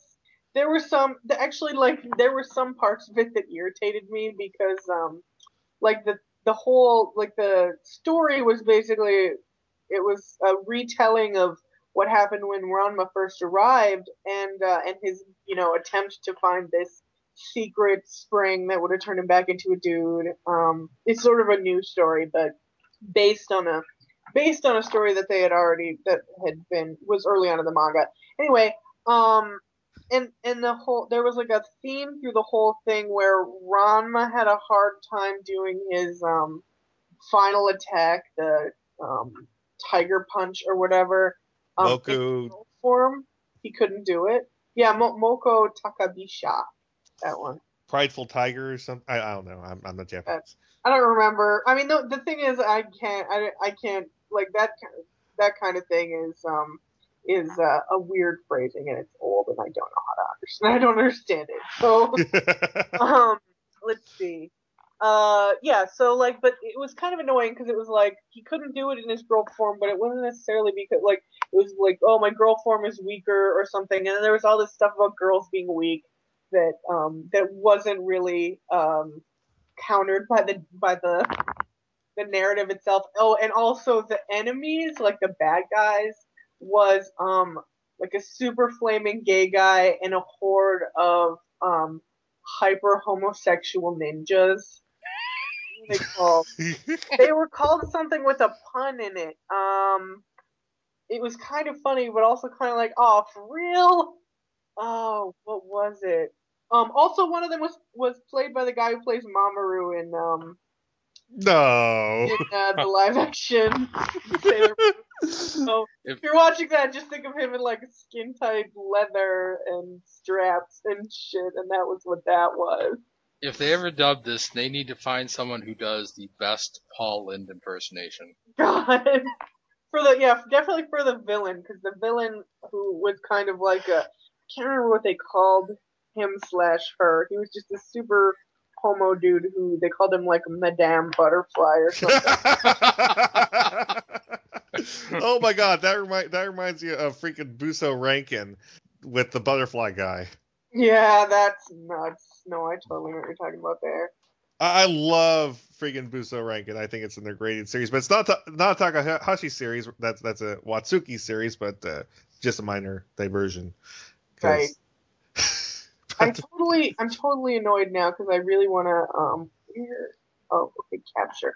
I'm looking because I've ca- I capped the the um Ranma live action because I run a blog and blah blah blah and TV TV Nihon were the only people who did the Ranma live action. So, oh, that's what it was.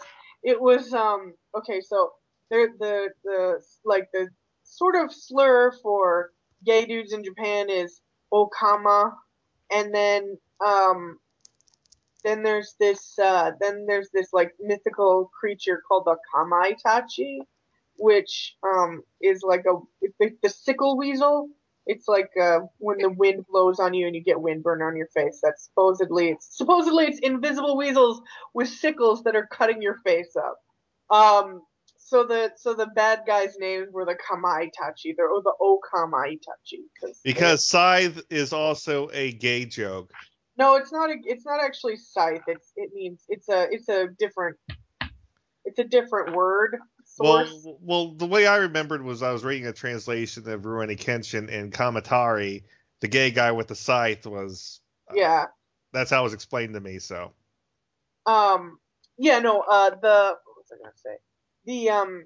Yeah. The joke for the okama joke is the the word the comma is not uh the same comma. It's the comma for like a pot of rice. And the like it, the word came from the rice that sticks to the bottom of the bowl. I don't know why. I'm not a scholar of you know ancient Japanese. that's usually the best rice because it's nice and almost crunchy. Yeah, well, I don't know what the deal of it is. Like, Now, whenever my mom makes rice, she makes it in like in like a stone bowl, and like there's like a lining of crunchy rice when she's done. It's really good and crunchy, and it's like okay. okay, I don't know. I'm not. I didn't invent the word. It was just okay, there. okay, okay. I'm just, I'm, I don't know. When I hear when I hear rice that sticks to the bowl, I, I, I just have childhood memories of eating the crunchy. like I think it's kind of like burned rice. Well, It's still it's still delicious, but uh, But yeah, it, it less means just like straight up homo and sort of is more of a word for um a tr- for transvestites or super fe- femi guys. but uh, yeah, Ranma the uh, you know the Ranma the anime. Yes. It it they basically they stopped doing episodes and then they did the OVAs and then they stopped doing OVAs. It they've never like reached a epic point in the story. They they they never did the Phoenix saga. They never did the uh, the, the the they never yes. Oh, I just caught that Phoenix saga. Neil. yeah. Yeah. Okay. The Phoenix Saga can mean multiple things. It's in Ranma there was actually a Phoenix Mountain story, and I called it the Phoenix Saga by mistake. And you know, Marvel Comics had this thing about. Yeah, yeah, yeah. Oh, right, right, right. Okay. Well, okay. Now I just I just see. explained the joke away, and then I was gone. They ended with um they ended the anime with uh Ranma's mom finally showing up. And That's- like the the joke was that she wanted him to become the manliest man and um he turns into a woman. and she he turns into a woman, so she finds out she's gonna like murder everyone or something. And the thing is this: if you think Ranma's dad is bad, see people soften the mom, but the mom's actually fucking nuts. yes. It, I was really I was really amused because there was a part in uh, the live action where um where uh Genma goes to to Akane and like starts talking to her about how Ranma is really upset about turning into a girl because his dead mom told him he should be the manliest man, and I was like, what is his mom dead in this? Like she shouldn't be dead. And then um uh um later on it's like, yeah, I lied and told him that Ranma's mom was dead. I was like, oh good. What a bastard. I But, know he's such an asshole. but like I said, his mom's freaking psycho too, and people always try to soften her. I'm like, no, she's kind of crazy. The thing is, dude, every single character in the fucking show is nuts. That's true. I mean, I mean, I almost wait want to wait for that one voice of reason character to show up just to die. Who would be the voice of reason? I think everybody's crazy. Um, The principal has a fucking, uh, you know, pine tree growing out, not a pine Yes. tree, a palm tree growing out of his head. tree growing out of his head. Um, uh, who was kind of kind of rational? Um, Ukyo was a little bit. She wasn't that bad. Uh, she, she went from living as a guy to being feminine in like five seconds because she was told she was cute. Oh yeah. yeah. And there really aren't any rational characters in this series. No. and that's why people love it. Because people try to find one character and try to mentally rehabilitate them for themselves to like latch their wagon on or something. I, I don't know. But uh, but but after Ranma, which was a hit in it, you know, which was you know a hit in Japan and a hit in the states, you know, then then came uh, uh, Inuyasha. Yes. Yep. Oh boy, Inuyasha. Yes. Which was also which was there was a proto Inuyasha story in her in her short story mangas, uh, Fire Eater or something like that. Fi- uh, I think it was Fire Eater. What was was it Fire Eater? I don't know because I have not. But basically, it's a story about a girl who goes to the past in the Warring States era when she was stuck in a fire, and uh, Oh, so basically. Fire Tripper, Fire Tripper. Okay. Yeah. Fire Tripper was a short story about the Suzuko, a girl who was trapped in a burning building. She and uh, the uh, and whenever she's in a burning, whenever she's on fire, she goes back to the past. She meets a uh, she meets a warrior in the Warring States era and uh, falls in love with him. That seems like I don't know. And the difference between Fire Tripper and Inuyasha is in Fire Tripper, she decides to stay in the past with him. In Inuyasha, she has to graduate high school first before she goes to the past and uses that high school diploma to much good in the Warring States era. Because why not? It, actually, were they in the Warring States era? In the in Inuyasha? That might have been a bad translation from wherever I got it. I don't know because the Warring States era actually lasted for like a ridiculously long time, Them states warred for a while. four hundred years or something. So yeah, Yeah, it's uh well well in Inuyasha, didn't she meet Oda no, what's his name? The, the, what? Oda Nobunaga. Yeah, she met him. I don't know because I gave up on that freaking comic. I was just like, nope.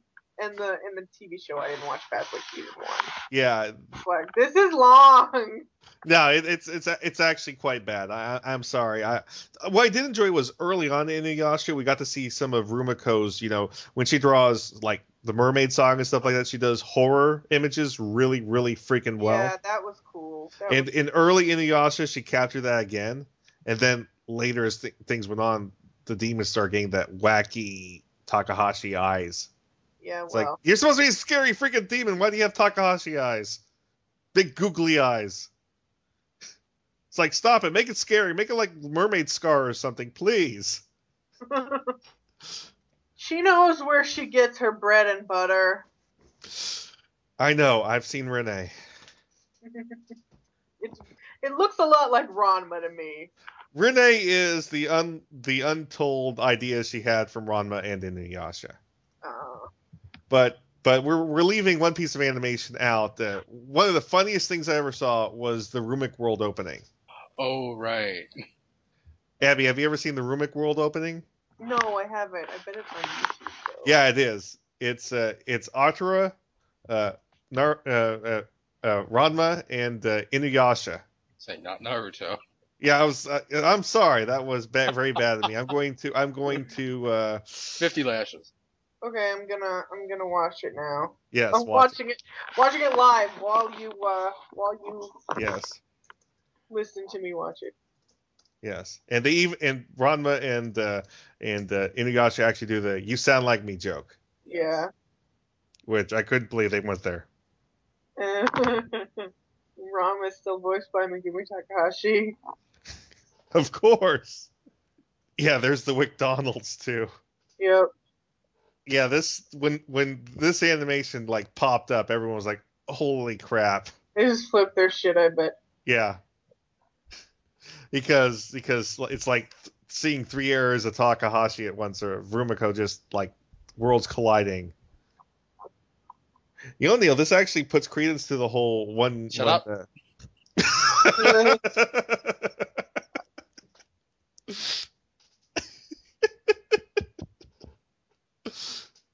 My favorite part of this is that uh, Ataru throws the water on on Ranma. Yeah. Apparently, he does doesn't care. Yeah, he does not care at all. it that's actually that's actually fitting to his character.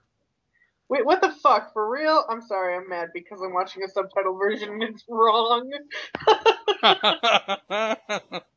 Tell us what the incorrection is, so we know. Oh, like someone said something about him having guts to. I don't. Look, I don't know. I'm just mad. Like that's wrong, but now I've moved on. So like I said, that's you know this exists thing is amazing. So this is from Rumic World, and Rumic World was basically an OVA series where they had like one Inuyasha story from the manga, one Urusei Yatsura story, and one Ranma story. I forgot which Ranma story was. I don't think it was a good one.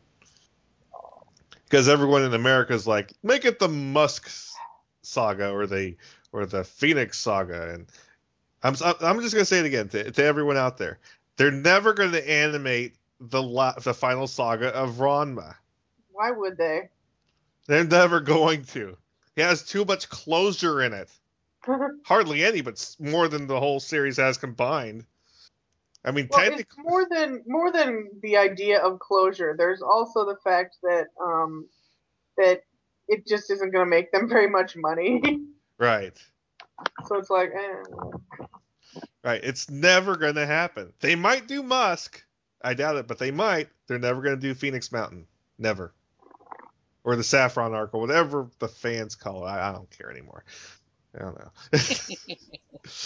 but yeah, Rin-ne. Rin-ne is still going, and like I said, Rin-ne feels like it's just like all the like leftover ideas. It's like the Silmarillion of, of Rumiko.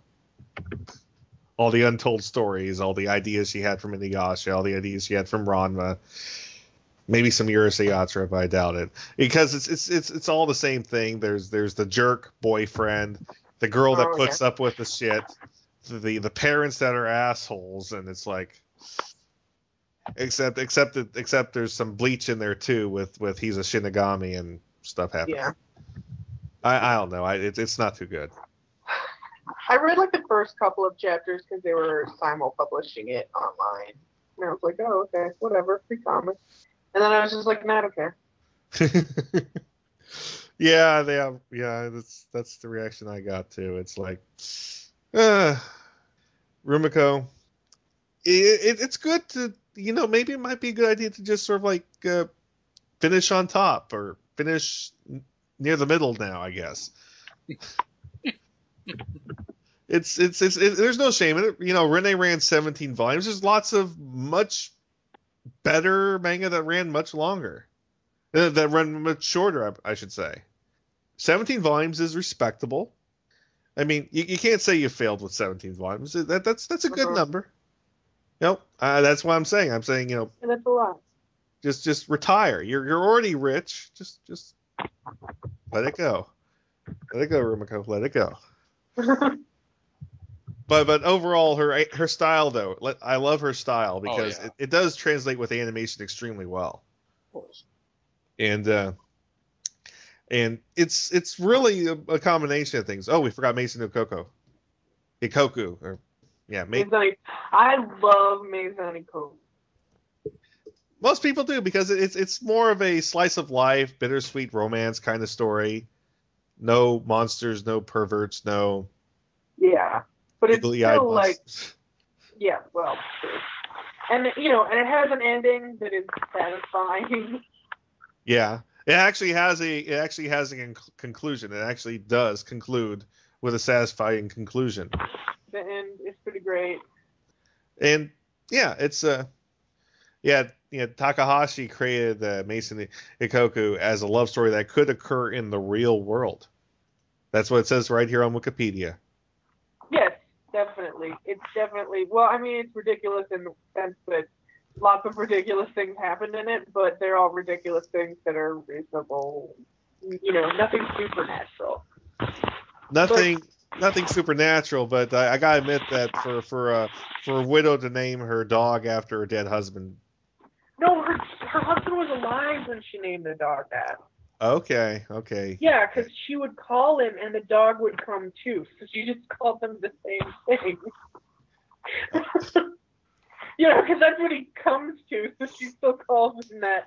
And it was it super freaked Yusuke out. He was like, "What the hell?" So um, yeah, but I think that the that the most like ridiculous thing um is that like the longtime rival that uh, Yusuke had for his widow's affections from the very beginning of the series, he's he's um he ends up being sort of taken out of the way because he mis- he has um his family is like you should marry this chick we'll we'll hook you up with her and he's like no i'm going to marry this hot widow and they're like well whatever just meet her and so he meets this girl and she's super shy and quiet and he's not into her but he gets drunk and um and thinks And thinks what? Uh oh. Uh oh. Houston, we have uh oh. We cannot hear Abby. Uh oh. This episode is cursed, Neil. Cursed. Cursed. It's Takahashi curse. She's probably Well, talking. There she is. Okay. And Kittyhawk has power too, so we can probably What happened? there. Uh, no, nothing. But Kittyhawk has power too.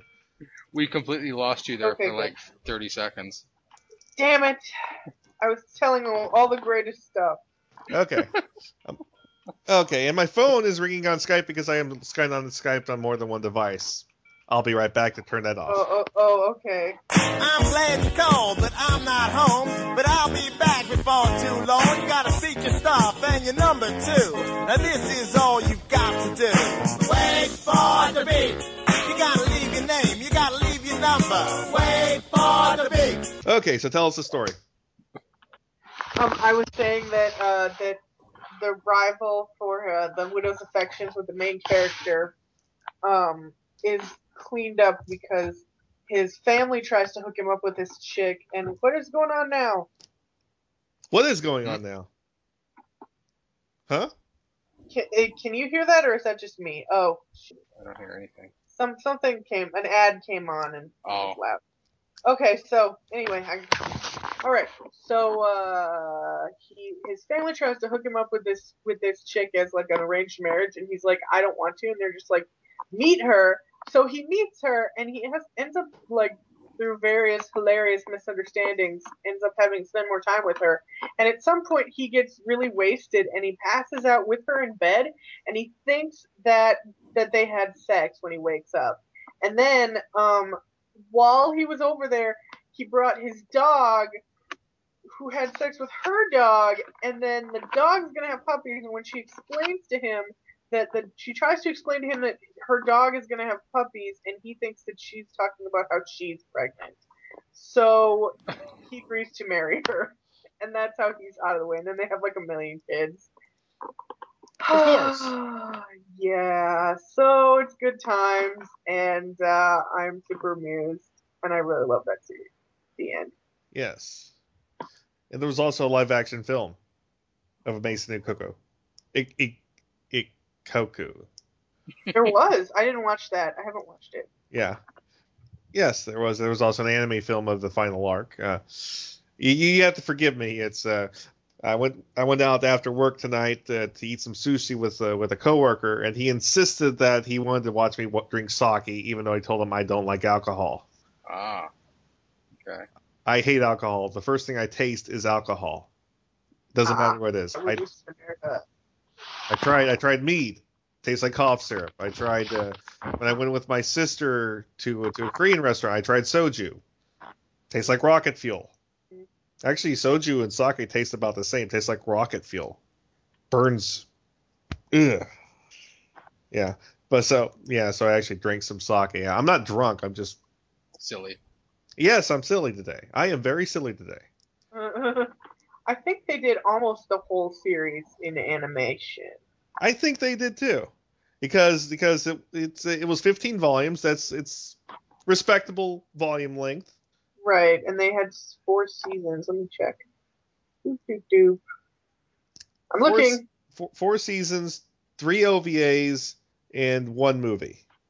Yeah, it looks. Uh, yeah, it looks like it ends with the end of the The anime ends with the end of the series. So which is a nice thing to go because whenever you usually do a story about you know you know a landlord and tenants and love you know nowadays you know back then you have nice touching stories like like this. Nowadays you get stuff like Love Hina Uh, yeah, Love Hina is pretty bad, but I'm pretty sure that uh that Love Hina was uh, on purpose a ripoff of Maison Ikkoku. yeah. Yeah. yeah this is this this show's just making me sad I mean, what, what happened to all these great series, and, and what happened to these when, when these creators used to do great things, and then all of a sudden got choked by like the formulaic formula of what manga is now? Um, hmm, I don't think it's so much that as it is like they um they know how to make money and they're like whatever, I'll just keep making money. You know what I mean? Yeah, yeah, that's true. I shouldn't blame it on the shonen formula.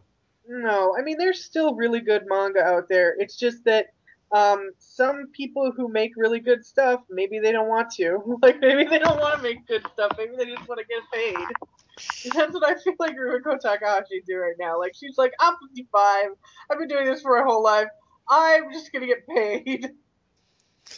Can't falter with that. No. Yeah, not you know what like it's like it, the thing is that, that you don't want to be one of those people who gets really invested in a series and then finds out that the that the author is not invested in it themselves because it just makes you really angry. Yeah, Like, or, um, or, when an author gets invested in a series that no one reads. It's a, that reminds me of a friend of mine, uh, Eric, who who did a web comic called like Legacy.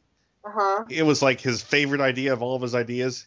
He didn't really purposefully. Had like all these ideas. He had this massive series Bible, and no one wanted to read it. They all wanted to read. Well- they all wanted to read fucking Blade Bunny, which was as like cliche as hell manga tropes thing that he hates. But people want to read Blade Bunny and they don't want to read Legacy, and it pissed him off. Uh huh. Um. Yeah. Such Like- is the plight like, of the tortured artist. I'm specifically thinking of Bleach because it's clear, it's 100% clear that the dude who draws Bleach just doesn't give a fuck anymore. Tight Yeah. Kubo? Tite Kubo, yes, he's just like, whatever. He's I do what I literally want. said- he's li- literally said in interviews that when he runs out of ideas for Bleach, he just introduces a bunch of new characters. I, what, I love his response when he found out that uh, that uh, Gene Simmons' son ripped him off. Gene yeah, Simmons that has hilarious. Gene Simmons has a son that does manga. That's funny. Yeah, no, I I saw um I saw the images and it was like clearly obviously traced. like holy crap. Come on, dude. Gene Simmons' son is officially a Blahnik. A what? Uh, oh, Blahnik is God. is is like me is like meme for you, you know how there's like billions and millions of Sonic fan recolors. Oh yeah. Okay, I get it. So what happened was this one YouTube animator named uh, Uncle Joe did this animation called Blahnik, where he has this one guy with this very John K esque face shout, "I'm not Sonic, I'm my own original character, Blahnik." And it's it's drawn to look like a fat kid in a Sonic the Hedgehog costume. I see. Yeah. Yeah, and uh, what I love is he actually did a Blahnik restaurant one. making fun of those old those those Sonic restaurant Oh. commercials. Right. It's it's it's like it is so it's it's like it's like referencing like 30 things. It's like the the Blonick drive-in has like a sign that original recipe do not steal. Don't you normally order a chili dog? You're thinking of someone completely different. Lord, all I'm. I'm Oh, sorry. I'm sorry for infecting this show with memes. Oh. But yeah, it's uh Blonix, Takahashi, um oh Gene Simmons' son, yeah, Gene Yes. Simmons' son Yes, is a Gene is a, Simmons' blo- is a son. Blonick, yes, yes. That that's where I was at this thing. But yeah, it's yeah, I can't fault Takahashi with have finding a formula that makes her money. Cuz it's not like she's hurting anybody by doing it. It's just I wish she was doing like her cool shit again, but that, I, I understand. I understand. She'd probably be like, but I do have cool shit. I just drew it already. Yeah, that's true. That's true. Still, it's like when you see an artist do one really great thing and then all of a sudden nothing again. It sort of makes nothing great again. It's like you know one one thing that I have to say is I'm a big Nobuharu Watsuki fan, Uh huh. and uh, I, I loved Rurouni Kenshin. I loved Buso Renkin. I haven't read that one. Buso Renkin, Armored Alchemist. No. Yeah, I haven't read that one yet. It has the gay butterfly man. I mean, um, see, I thought the gay butterfly man was from um, Hunter x Hunter. No, no, it was from. Ra- Well, there might have been another gay butterfly man. I think that's a trope. There could be several gay butterfly men. Oh, I did not know that. What? Oh, okay, yeah. No, I have heard of this one. Um, I have uh, I have Jump Superstars, and the main character Buso Renkin is in Jump Superstars, so I've used him to fight a lot. Yeah, yeah, Buso Renkin. Uh, but I do not like Embalmed because Watsuki's manga Embalmed feels like him trying to like capitalize on like the shonen formula versus doing like the cool shit he used to do. Maybe he just wants to get paid. Well, then he could just keep on doing the character designs for Samurai Showdown. I suppose. But but anyways, back to Takahashi. It's uh it's no, it's you know what? I'm, I think I'm gonna soften my heart a little bit on Takahashi because before I was like, Oh. it's it's all, you know, it's like, oh, after Ranma everything's downhill. But now I kind of get it because yeah, she still gets paid. Right. You know, some people still have to make a living, and if they want to make a living with a shitty comic, you don't have to read it. That's right. That's true. Anyway, you should watch the live action Rurouni Kenshin, which is fucking amazing. Yes, Kittyhawk and uh, Kittyhawk is going to arrange a uh, a, a, a uh, watchathon with everyone in in her chat room someday. Yes. Yes, it's so good, and also the dude who um Who plays Kenshin? the dude who uh, played actually the Kamen Rider I who plays Kenshin is the guy who played the Kamen Rider who I mentioned before the show started before we started recording the show. Yes. he plays the Kamen Rider in the series that I'm subtitling. Yes. You know. It's Yes. amazing because they can't get him to play that character anymore because he's too famous now. the the character was so popular that they like skyrocketed him into fame, but then after a while they were like, "Oh my god, we gotta replace him with a different guy because he's too famous to be in our movies anymore." So they Uh oh. made like three or four extra movies of this show. Did I drop out? Again? Hello. Uh, hi. Hi. It, uh, audio went for a second. Okay. Well, I yeah, it happens. It happens when I'm getting enthusiastic about things. but anyway, Takeru Sato got so famous that they had to replace him with a different actor to play Kamen Rider. Like they they cast a new character who's related to his character to be Kamen Rider Den-O instead of him because he was so famous that even though the show was so popular and was still making or that you know like the they were making movies for it, he was so famous that they couldn't pay him anymore. So they they hired somebody else to be him and made a bunch more movies. So it's the Doctor Syndrome. Yeah, I guess kind of like that. Uh, Actually, yeah, it's a lot like that. Yes.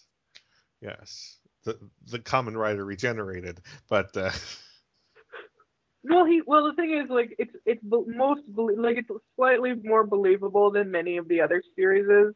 Like for instance, Kuuga, which is the first current day Kamen Rider show, was was like you know, they had to recast that, but when they did that, they were like, oh, it's in another universe because there's no way of recasting him in the same universe because the reason he's Kuuga is because he's got like some weird robot thing Mm. monster inside him or something.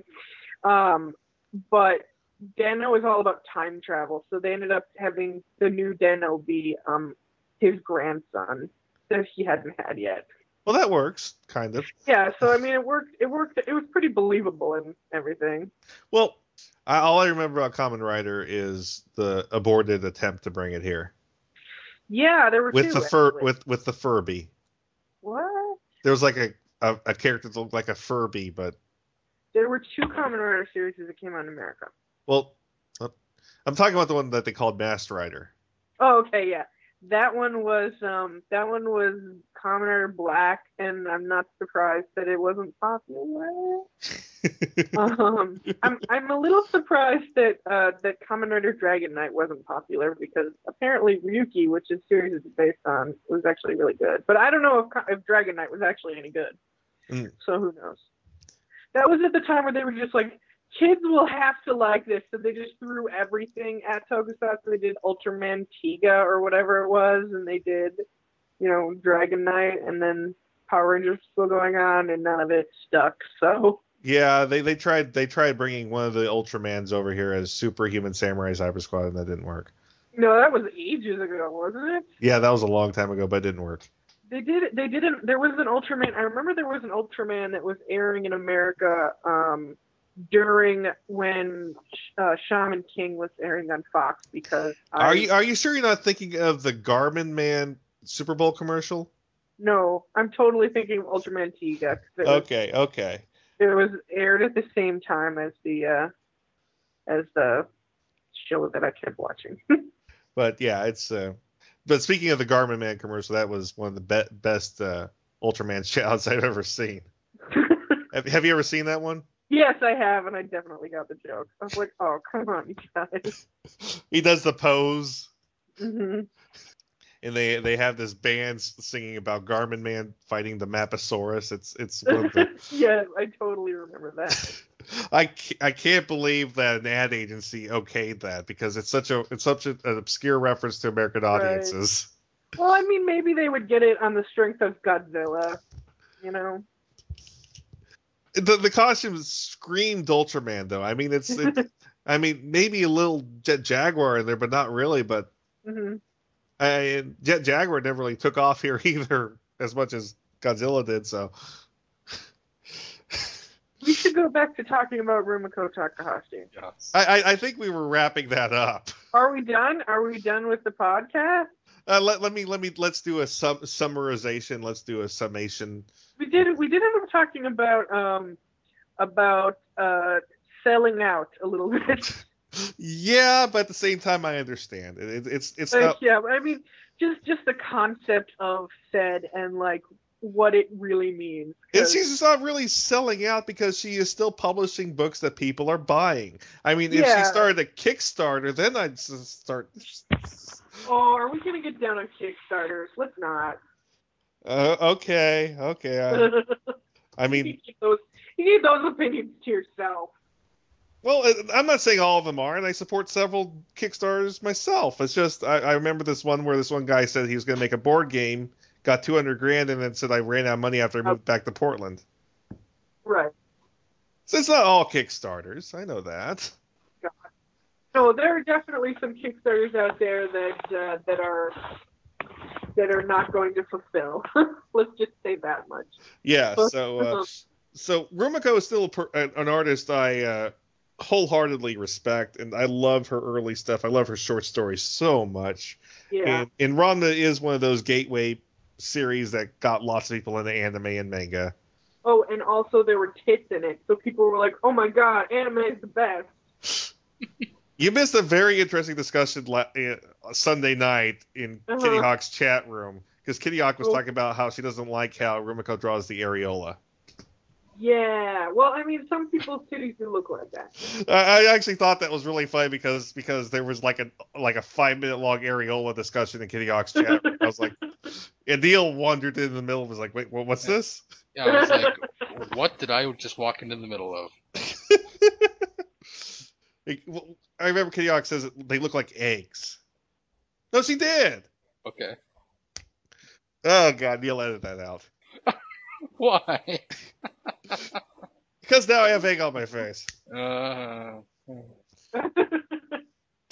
All right, but overall, like I said, I still am a big tak- Rum- Rumiko Takahashi fan, and her work is, you know, it has that classic style, that classic art style. She draws really cute faces and and expressions and wacky looking animals. Yeah, I'm I'm, I'm still a fan. I'm still a fan.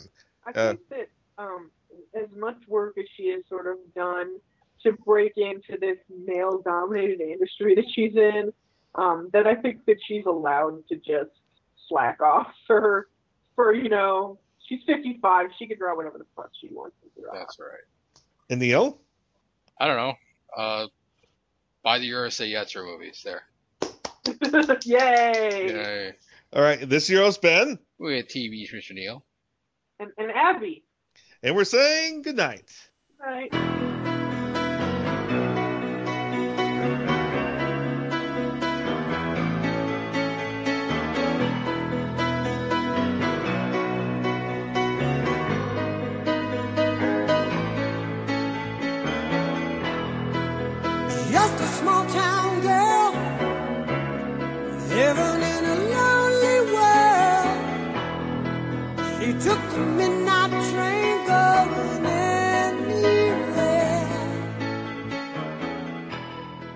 do you think, guys? Do you think my intro and exits getting a little bit formulatic? Should we start uh, trying to do? It's kind of important to, to have it be a little formulaic so that you know, people know when the podcast is over. That, that's true. That's true. But we always keep extra stuff on the show because because Yeah, we sign out and then the show keeps going. Yeah, that's true. And it, that's really when some of the funniest shit comes out. Like I said, it's uh, Abby. I was I was watching that Sailor Moon live action show. What's it called? The uh, Uh, yeah, Sailor Moon Tokusatsu. yeah. And for some reason, you know, you know what YouTube did? What? It it start it put it started putting Zyuranger as my recommend for me videos. I'm like, what the hell? so obviously I had to watch Zyuranger, and what did you think? I thought there was an awesome Godzilla call out when when uh, Tyranno did the mile long tail slide drop kick on Dragon Caesar. Oh, I was haven't like, watched the whole series yet, but I watched the first episode, and yeah, they totally do that all the time in Toku. 'cause I, it's the I, I'm like, that's a Godzilla call out. That's totally a Godzilla call out. ah, good times. Good I don't know. Should I watch the rest of the Super Sentai? Should I watch more Super Sentai? I don't know. I, it's like corny as fuck, but It's basically like it's basically like um, I don't know how to explain it in a way that makes any sense. To it's so bad it's good.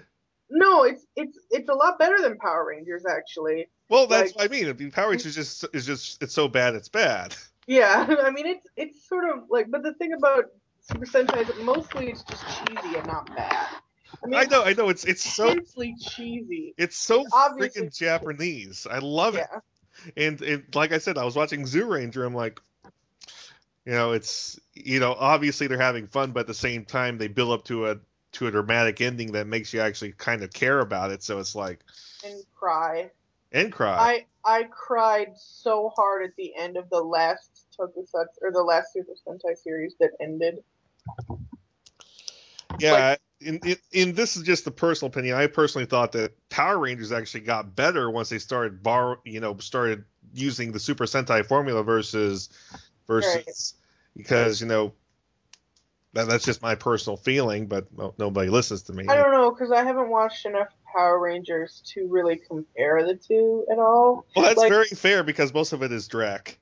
Yeah, um, like the um, the the sh- I I'm curious as to what the Power Rangers show is gonna do, um, with with like this season because it's gonna be amazing no matter what because it's this season is about um samba dancing um like people who fight dinosaur robots and then they use b- batteries to power the dinosaur robots and it's just so great and awful and dumb that I, I love it so much it's just unbelievably Mm. good Yeah, I have a question for you. I was talking to a friend of mine. I was reading this manga called uh, Change Hifumi One Two Three about this girl with multiple personality disorders and her boyfriend who is this guy who's big in in Kamen Rider. Oh yeah. And the story is is is is the girlfriend when she has multiple personalities disorder and uh and it's like and all three of them martial art uh, of her personalities are martial artists like ha- Hibiki, Fujiko, and uh, Miki I think are the three of them and all three of them have a color associated with them and a friend of mine told me that there was actually a, a Kamen Rider series that did that where the main character has three personalities it's like red, yellow, and blue. Huh. Um, the only one that I can think of that is like that um, is um, is Den-O, which is about a guy who uh, who is essentially possessed by different um, these the basically the the monster of the weeks are also his allies who allow him to fight, and there's four of them. And the first three are red, blue, and yellow, and then the last one is um, Black. Purple. Oh. purple. Okay. He's the he's the um uh um he's the like basically they all have these different weapons and one of them uses a sword and one of them uses a, a fishing rod and one of them uses uh, an axe and then uh, the pur- the purple one uses a gun.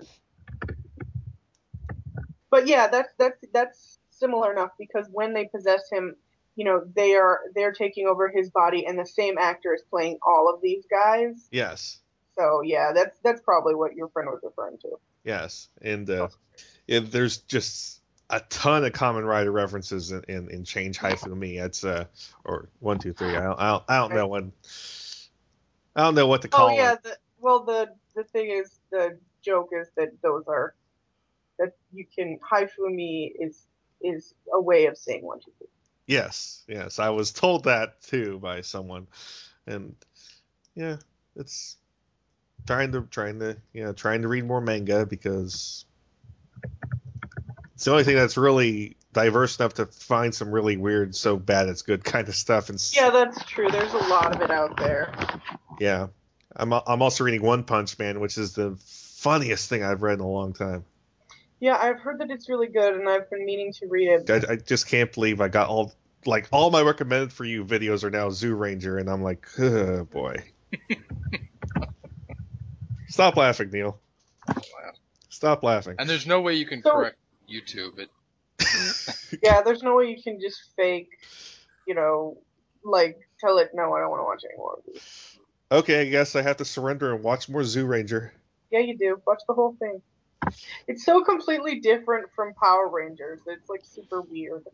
Well, actually, I, I liked I liked the story of Green's death and redemption. I thought that was actually really really yeah, cool. I mean, yeah, but that like that's that's completely yeah. Anyway, sorry.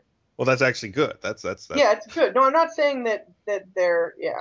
I'm just saying they're completely different. They they have nothing. They have nothing to do with each other except the suits and the giant robots. yes. I've been actually reading lots of MMA manga lately. I don't know why. Huh, I didn't even know there was that much. Um, there there's some. There there's uh, most of them are really depressing. So I'm trying to find like fun ones. Like there's Holy Land, which is really really really depressing. Did you watch that uh, that MMA movie? Which MMA movie? Um, oh, the one that came out like a couple years ago, and it was about the brothers. That movie made me cry. Oh, what was it called? Regular movie, live action movie, It was, yeah, it was a it was a movie, a movie about Merkins doing things. Yeah, it was Warrior. Warrior. Warriors. Just no Warrior. Uh, it was no. about it was about these two brothers who used to like one of them used to be a boxer and the other one was like just back from the the I don't know fucking then they then they um they end up like fighting each other in this big tournament. Wow, that actually sounds really It was good. I cried. It was so it was so good. Like it was the first time that I cried um at a movie where I wasn't crying because I was sad about something else. Like in in months or years or something. Like it was fucking. I it was miserable. I was crying. I just cried. Hmm. Hey Neil, how's the duck treating you? Oh, the duck is still flat on its face. It's a dead. It's a dead drunk, duck. Drunk duck is. Oh, drunk duck. Yeah, drunk duck. I like how they changed it to the duck, but no one calls it that. I, I, I love how I love how the fact that it's broken ass, and, and and it actually makes Comic Genesis still viable, even though its back end hasn't been touched in about seven years. It, it's so weird. It used to be the other way around. It used to be oh another Comic Genesis outage. Yeah, that's true. Now it's like a rock. well, we'll we'll give the well part of it is not many people are signing up on it anymore. True. That's true. Because it used to be, and I still stand by this number. Did you know that 95% of all webcomics fail in the first six months? And people always say, "Where do you get that number?" And I always say, "Well, the thing is, uh, Kelly Price, who is the admin of Comic Genesis, he's on my contacts list. He's a personal friend. I met him at several Yeah. conventions, and uh, I've asked him, "Hey, what's the percentage?" He told me, so that's where I got the number. So, yeah, and I've actually I was on the Beacon once, and I actually gave that number, and Fess thought that number was way too high, and I told him where I got it from. And he's like, "Well, that's just Comic Genesis," and I'm like. Uh, I kind of believe that that's kind of the same on Smack Jeeves too. Yeah. It's like why would that number be an anomaly? Well, it, it's Fess, and by the way, he invited me to do another episode, like right after all that, all that Twitter explosion happened. Well, Neil. it wasn't directed at him. I know, but noticed he, he, stays out of shit. I know, but he follows our Twitters. He knows better. Uh, He does know better because he tried to start some shit a couple times, and well, well, Fess always tries to start shit. That, that's just what he is, and uh, and Kittyhawk tries to try tries to keep out most of it too because she knows better too. But uh, now he keeps on inviting me on his damn show. I, I I make fun of him to his face. Maybe people like it hearing you make fun of him. That's why he he cares more about the show being popular and funny than about himself having his feelings not hurt. I, you know what I said to him last time I was on the show because he was talking about I'm gonna have to quit my job. I'm all depressed. I can't find a job. I went on six interviews and no one hired me. God, What happened it's a was terrible thing to talk about on a podcast. well, well, what happened was he was just talking about that on Twitter the day before the show, and and he started trying to rib on me, and I said, "Hey Fess, how's that depression working for you? Oh, Oh. that's code. Cold as ice." I could- I could- sacrifice our love. I could not resist doing that to him. I really couldn't. And Maybe I'm a bad person. I don't know. Am I a bad person, Neil? You do go right for the jugular from time to time. That's only to stop them from struggling. I don't know, Abby. You, you, you don't know me too well, but am I a bad person? I don't think so. Thank you. But I'm a bad person, so my opinion is not. You are not a bad person. You are a wonderful person. I am basically an asshole. Like, bottom line, on my best days, I'm an asshole. I always thought you were pleasant. No, I, I, I remember. I remember the old Comic Genesis chat rooms and stuff like that, and Oh, yeah. forums and stuff. I always thought you were pleasant.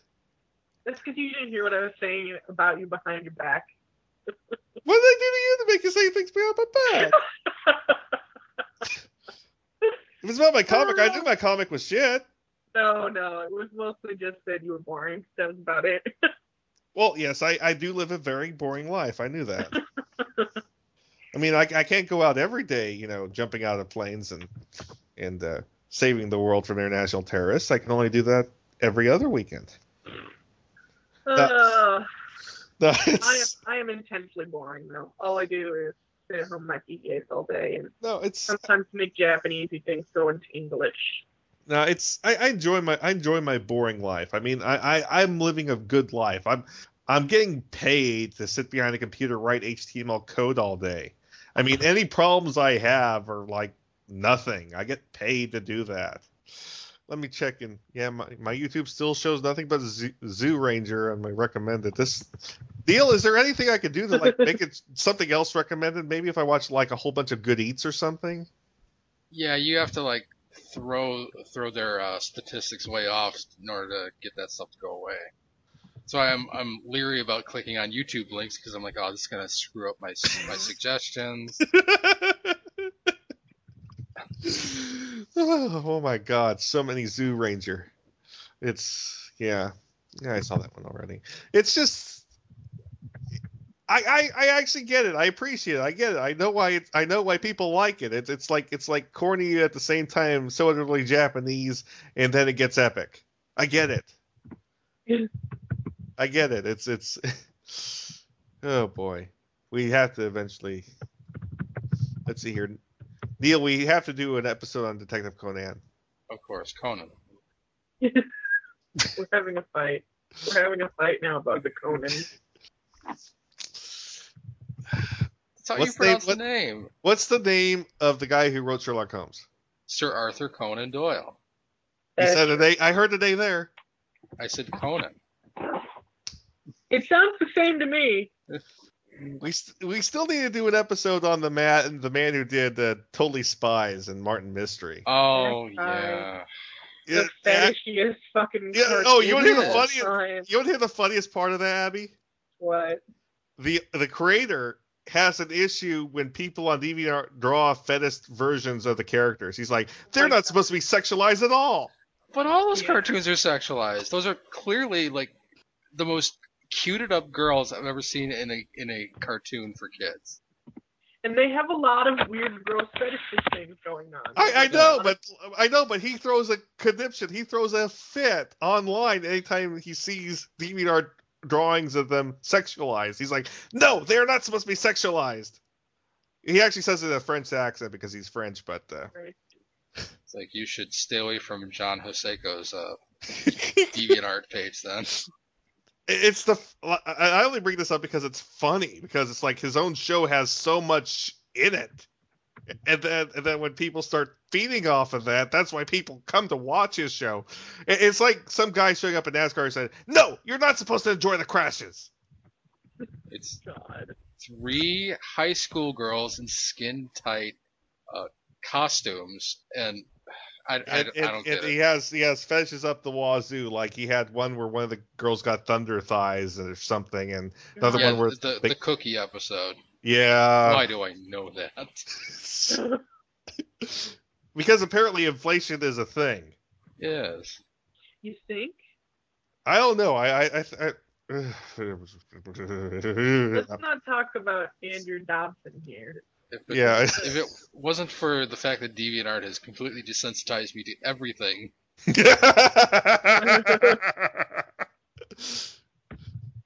Let's see. We also have on the schedule. We have to fix the schedule because we already did an episode on G Gundam. We got to remove that. Oh, yeah. And we already did Magic Knight Rayearth. We got to remove that. Um, we we did Saturday morning already. We got to remove that. Yeah. Um, we got to do an episode on Witch. okay. Why is that on there? I don't know. It Wasn't my Either idea. of you even watched that? What? Have either of you even watched that? I don't know. It's another one of those uh, what they call franimes. I, I don't- Yeah. Okay, let's see here. Um, Maybe Pablo suggested. I'll, I'll blame it on Pablo. uh, Pablo has some some some tastes, but uh, Pablo also loves Super Sentai. I remember Pablo was talking about the epicness and stuff. It's it's it's one of his it's one of his loves. I mean he. But yeah, let's see here. We we definitely have to do the episode on TMS franchises that won't die, Neil. Yeah. Well, Lupin that is. Detective Conan and uh, Yeah, Lupin. Yeah. Lupin. Lupin owns. I love Lupin. Green jacket or red jacket. Is this going to be like this whole Pooh with a shirt, Pooh without I'm a shirt kidding. kind of? I'm kidding. I actually knew someone who took the Pooh with shirt, Pooh without shirt thing seriously. He actually had a signature online that uh, all says, "Follow the shirtless Pooh to salvation. The the shirted Pooh leads to damnation." Okay. People have way too much time on their hands. What? People have way too much time on their hands. Well, even Christopher Robin hates Pooh. That is not true. Really? I read nothing but that. Like he he hated. Oh yeah, the actual, the actual kid who was big. Yeah, he probably. Well, the thing is, like, based, you know, like this thing that your dad did when you were kids and continue to do and follows you around for your entire life. Well, I think I think part of it is his parents' fault because they recorded him singing Pooh songs and stuff like that, and and then threw him in, in a public Oh. school, and then they threw him in a public school. Wow. I mean, what do you think's going to happen to the poor kid? Yeah, what what eh, what what what everyone knew would happen. A bunch of the bullies got a record of him singing the Pooh songs and started playing it every day. Ugh. I mean, what did his parents think would happen when they threw him into like a public school after they like took pictures of him doing plays as Christopher Robin and singing Pooh songs of Christopher Robin, and then oh by the way, son, you're ten now. You have to go to public school. Yeah, that sucks. That's, that's balls. I mean, pretty balls for him. I mean, well, Neil, does that count as child abuse? I, I don't know. Probably should. I mean, you know, like I said, I always thought I always thought that the anti-bullying platform was bunk, but something like that, that's that's kind of bad. that that's that's pretty freaking. Oh my god! I mean, it's I, I actually have some sympathy for Christopher Robin. After that, it's like it, it, it it'd be like showing pictures of you like as a kid wearing like Superman jammies or something. It's like why jammies? Yeah, Jammy. I know. Yeah. All right. Well, I think that's it for tonight. Okay. You know, I think what I'll do is I'll just I'll just jam these two shows together. I'll there's like maybe 20 minutes of redundancy. I'll cut that down and uh, I'll just have it like one after the other. Yep. Sounds good to me. Yeah. Sounds very good to me. So, how's everything else going for you, Neil? Going pretty good. Okay. Oh, I think Abby wants to come back. Let's let's try that again. Oh, I didn't realize that she was gone. Let's see. Let's. Okay. was- Hold on one second. It's my phone's fault. One second. Ricky, don't lose that number. You don't wanna call nobody else. I'm back. All right. Well, we were just wrapping stuff up, and uh, I'm realizing that Hajime no Ippo has over a thousand chapters. Jesus Christ. I think, yeah, it's it's longer than Rocky. Yes, it is very long. It is incredibly, incredibly long. So, how's the uh, bamboo working, Abby? It's working pretty well. Um, I think either the cord got messed up I only caught half of it. a little that. bit, so I think.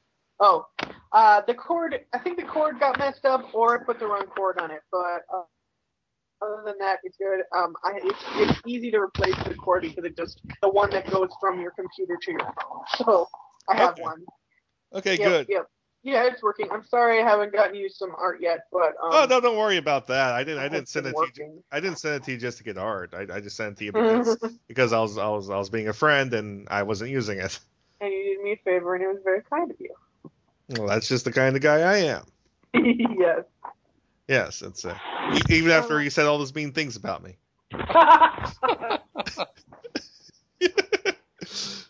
See, I also ha- I also have a very bad sense of humor, but uh, You're adorable. All right, I better go.